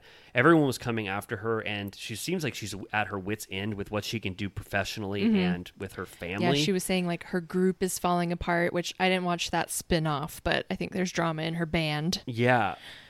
Uh, so I just I like when she's vulnerable, like she was forced to be vulnerable about the Marlo stuff because she broke down about how her brother died and how she has to be you know keep her shit together because that was so traumatizing and she doesn't like to get emotional period Yes. which i get but she just really seems like there's a heaviness that like a cloud that's following her around that i like feel like she needs to like break out of she doesn't seem happy. no she just this season in particular i don't know if it's filming and she's just not loving being a part of this cast right now or or she's just completely fed up with with all the things she has to do. But yeah she yeah just, she seems she's, depressed. she's not having fun. Yeah. No i just i want the best for her. I didn't i didn't think of i didn't like think about that while i was watching because this wasn't very Kandi centric but now that you say it i'm like yeah this has been a rough season for Kandi but you wouldn't really know watching why it's so rough on her. But she's definitely processing something and going through something deep and she's not yeah i don't i don't think there's any instance of her having a lot of fun with yeah anybody i feel like usually when that's happening it's about someone's marriage or Yeah. something but like in her case i'm like it's i don't think it's todd it's like just everything well her i mean it's it's not scrutinized or or it's not very like um being a striver Mm-hmm. like having that ambition is not is something that we sort of have like we're like that's not a problem you know like go for it like Mm-hmm. Yeah. ultimate striver hustle mentality or whatever but there is some there is some thing that needs to be addressed there if you don't feel satisfied Mm-hmm. with all of the accomplishments she has i mean one of the most accomplished people in the world Yeah. the most successful people in the world like top 1% you know if you're thinking about everyone for her to not be happy with that there is something that she should reconcile in in in herself to make her happy with what she has And Yeah. I don't well, she was saying uh, when they were talking about her not being available enough or whatever, she was saying how there's it's one thing to never achieve your dreams, but it's another to achieve them and then lose them. So I think she's like living in a Yes. constant state of anxiety that she's going to lose what she's built. Yes. Even though I think she, she could, we, most people could safely say she's reached an echelon where she could cruise a bit You know what I mean? Like she's Yeah. built enough where she could kind of maintain what she's done and she doesn't have to keep adding more to her plate all the time, especially because she has like a shitload of kids. Yeah, but then maybe that mentality is like what led her to this now. Well, I mean, that's and- always the case where I'm like, why do billionaires keep working? I would never work again, but that's why they're billionaires. Yeah, they just they love it, and that's that's what that's what brings them joy. I'm ready to retire yesterday. I, I know, I know, and it's like, oh man, I'm never gonna be potentially successful because I just don't care. Being rich is unethical. That's where I what I say. We don't need it, but I I would s- take it. Yeah, I say that too. If I hap- if I happen to get rich, I'll take it. But I, no, you know, I have personal, I have personal goals, but I have a threshold of what I'm happy with. Yeah. because I I think of like how much worse things could be, or what I what I could have ended up as. I know that's not the best way to like look at your life, but I take pride in the little things I've you know I've done. Simple is nice. Simple is nice, and if I from what I've seen billionaires and all the success in the world is really is negligible in terms of how much it impacts your happiness. If anything, some people Isn't there a threshold? What is it? It's seventy like five thousand. I think that needs to be. I think that, that needs to be updated for Yeah. current inflation. not or in. LA. Not at all. I'd say 150. If I, if I had hundred and fifty thousand dollars every single year, well, no, I mean even that though, like we couldn't buy a house in No. in Los Angeles. So, That's true. Uh, but But there- would that make you happy? Actually, by owning a home, it'd bring you peace. owning a home would bring. But that brings a whole bag of worms too. It it does, but I for me personally, not ever. This isn't for everyone, but for me personally, I would take pride in the fact that I owned a home. Yeah. I, don't think it will ever be in LA, unfortunately, but I guess Unless our Patreon numbers keep growing. if we start talking about the Bethenny Frankel interview only on Patreon, but we're not going to do that to you guys. this is me about the Patreon. I may be small, ho, but my empire keeps on growing. That is the motto completely for our Patreon. Um, All right. Well, we said it all.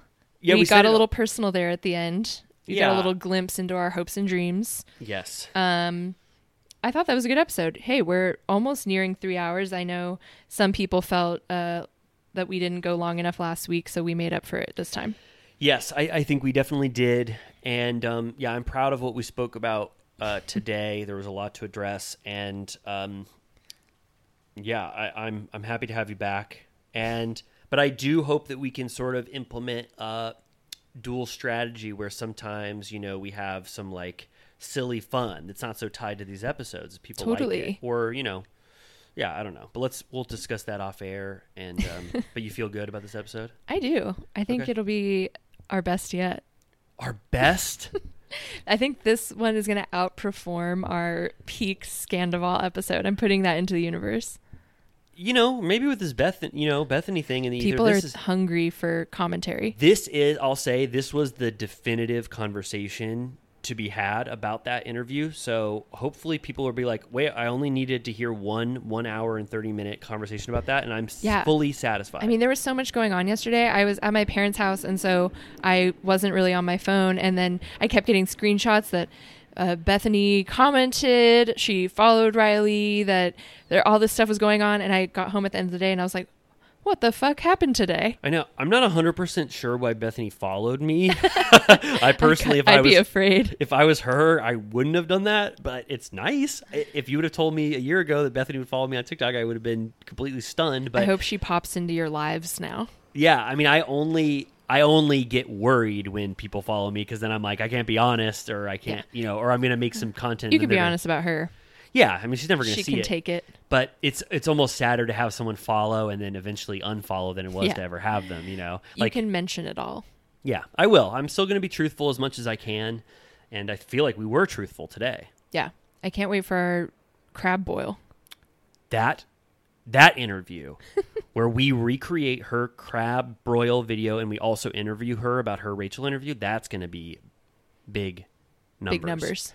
Um, if you love Amy and I and you love what you witnessed here today, there's more conversation to be had at our Patreon. Yes. Um, we post, you know, random stuff there. It's our little Villa Rosa VIP community, which we love so much. We're trying to be the best we can to our cherished Villa Rosa VIPs, and that'll only get more um, beautiful and powerful in that group. So if you love us, go there.